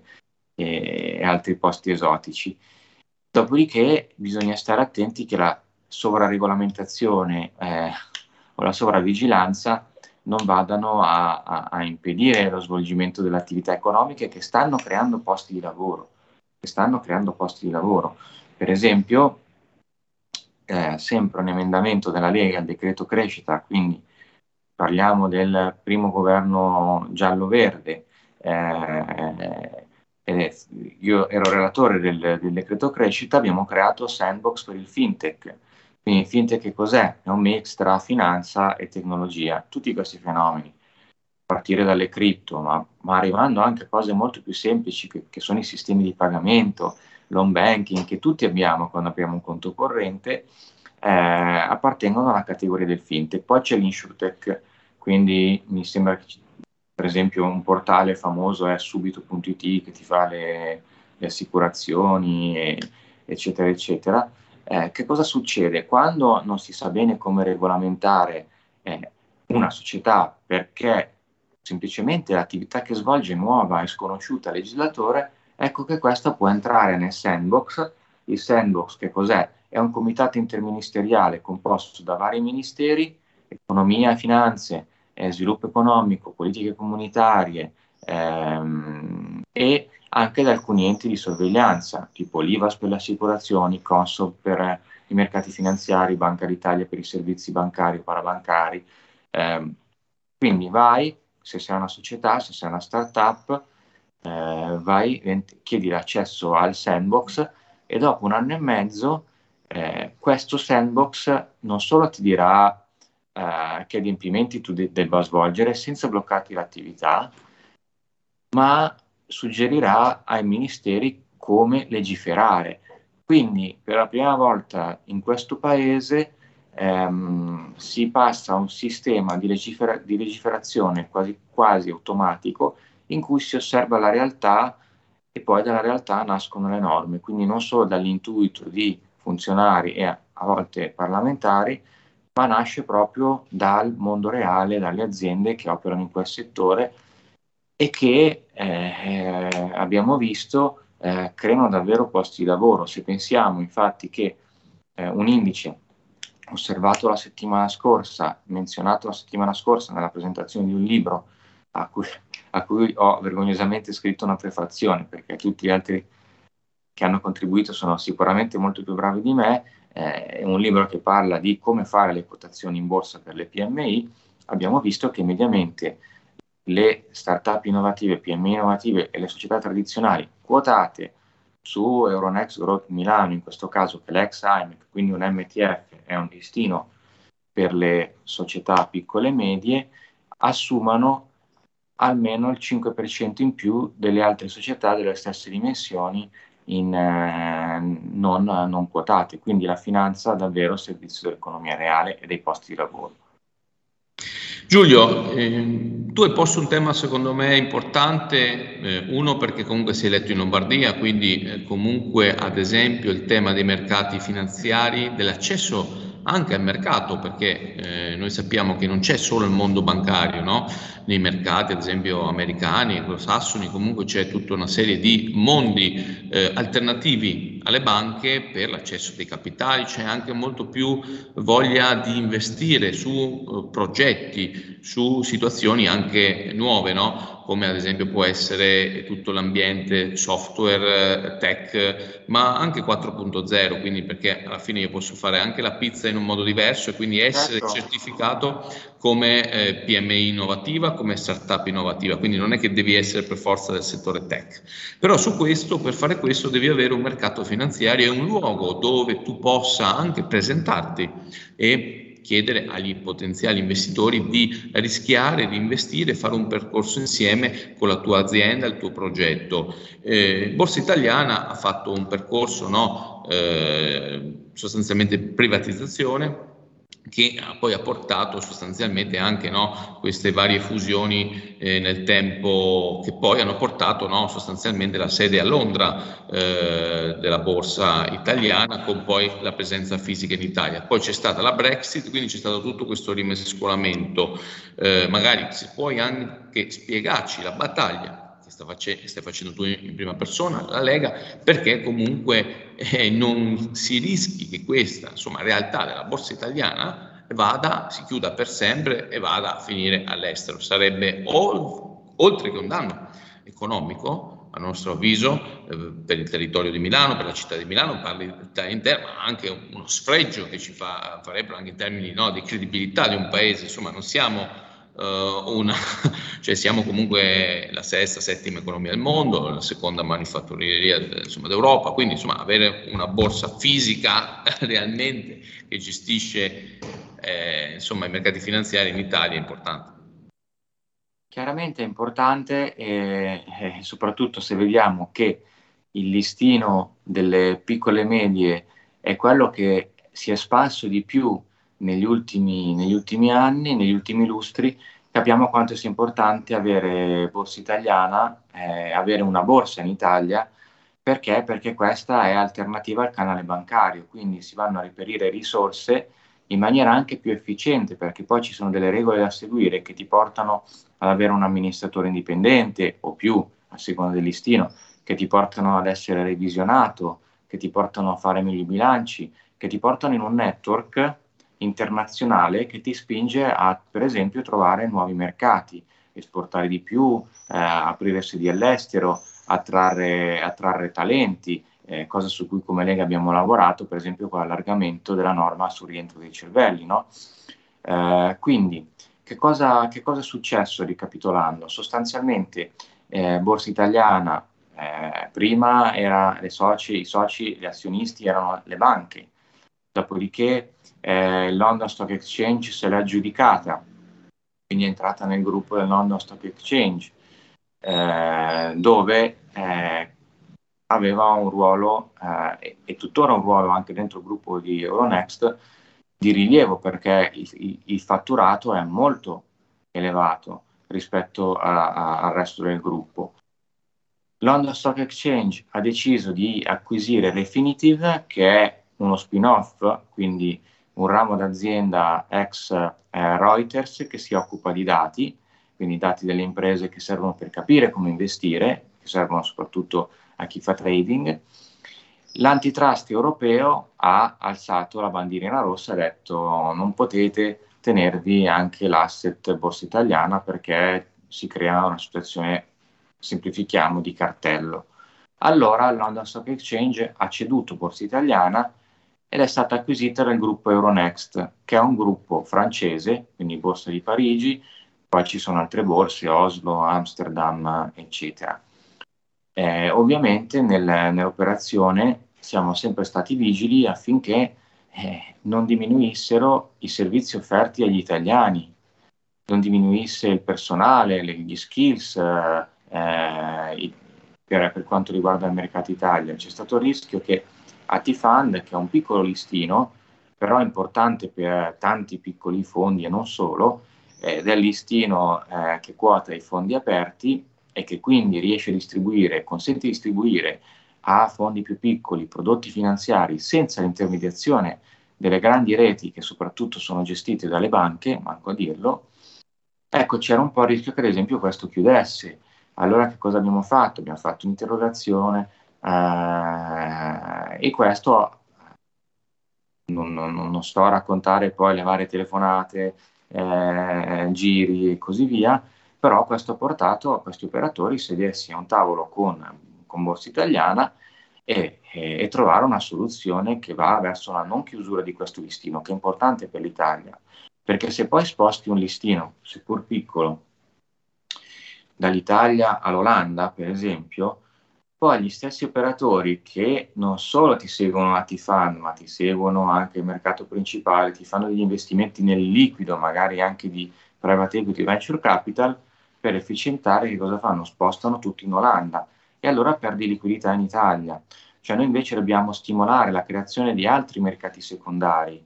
Eh, Antonio, per esempio, eh, se facciamo, facciamo due piccole considerazioni, parliamo che quanti problemi ci sono rispetto alla cessione del credito d'imposta per il 110% o anche altri crediti d'imposta tipo sisma bonus. Ci sono grossi problemi perché il sistema bancario non riesce a starci dietro. Se ci fosse un secondario su questa tipologia di credito d'imposta, magari un secondario i cui sistemi informativi eh, siano gestiti da una blockchain, eh, da una blockchain magari i cui nodi sono i notai del nostro paese in modo che sia certificate, che sia tutto a posto, insomma che sia tutto in regola, eh, ne gioveremmo tutti, i cittadini che riuscirebbero a eh, cedere il, i propri crediti, gli operatori anche più piccoli, penso ai tanti idraulici, alle tante società di costruzioni che abbiamo, e poi si creerebbe un mercato secondario che come sempre crea liquidità che arriva anche dall'estero, perché se investitori internazionali investono sul nostro debito pubblico, no, non vedo perché non, non debbano investire anche eh, su un bel secondario di crediti d'imposta che dipendono tanto anche dalla capacità di risparmio, dall'efficienza dei nostri cittadini che hanno sempre dimostrato di essere non solo responsabili ma anche efficienti.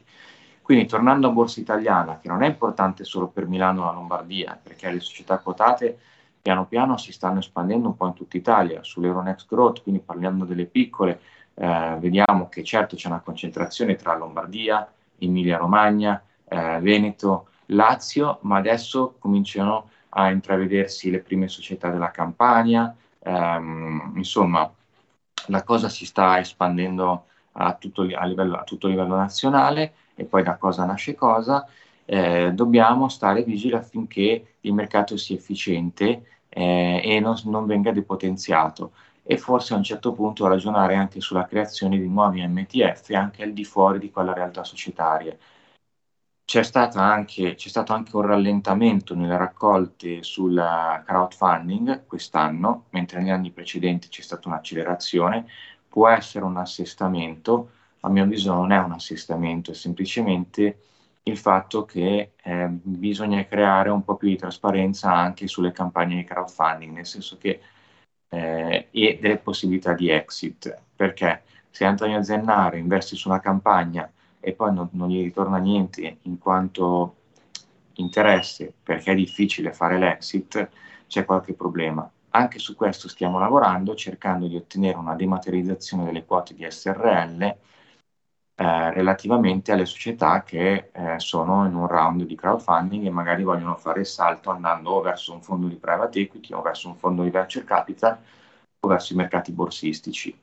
Quindi la, la chiave è un po' questa, la chiave è veramente un po' questa, devono esserci dei ritorni per i cittadini, devono esserci dei vantaggi nell'investire in economia reale e finora sono stati creati tramite i peer, tramite le, le detrazioni negli investimenti startup e PM innovative che hanno funzionato, a mio avviso bisognerebbe creare qualcosa di più largo e più generalizzato come una detrazione per chi investe in qualsiasi tipo di società di capitali.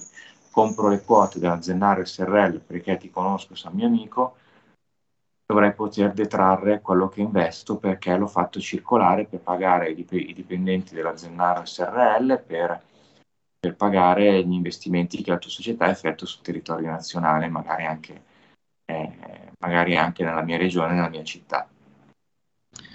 Giulio, abbiamo raggiunto le tempistiche del programma, io ti ringrazio davvero perché ci hai fatto una sintesi importante, molto semplice, meno tasse, più detrazioni fiscali significa anche avere più libertà, libertà di gestire i propri risparmi e significa anche libertà economiche. Giulio, grazie davvero. Grazie a te Antonio e grazie a tutte le ascoltatrici, a tutti gli ascoltatori e confermiamo alle ascoltatrici che a me piace lavorare con tutte le donne, anche quelle che sono in età di diventare mamma, perché le mamme hanno più energia di tutte le altre. Bravo, perché c'è stata questa polemica con questa imprenditrice che ha detto che lei assume solo le over 40 questa cosa qua ovviamente ha fatto arrabbiare mia moglie, che comunque con due bambini lavora, fa l'imprenditrice, quindi mi sembra che sia andata una, una brutta, un brutto intervento. Insomma, invece ci sono tantissime donne, tantissime imprese femminili che stanno facendo bellissimi risultati. Giulio, grazie ancora, un saluto a tutti gli ascoltatori di Radio Libertà. Non mollare mai, i giorni migliori devono ancora arrivare. Alla prossima, ciao. Ciao, ciao, ciao. Avete ascoltato Showdown, le nuove sfide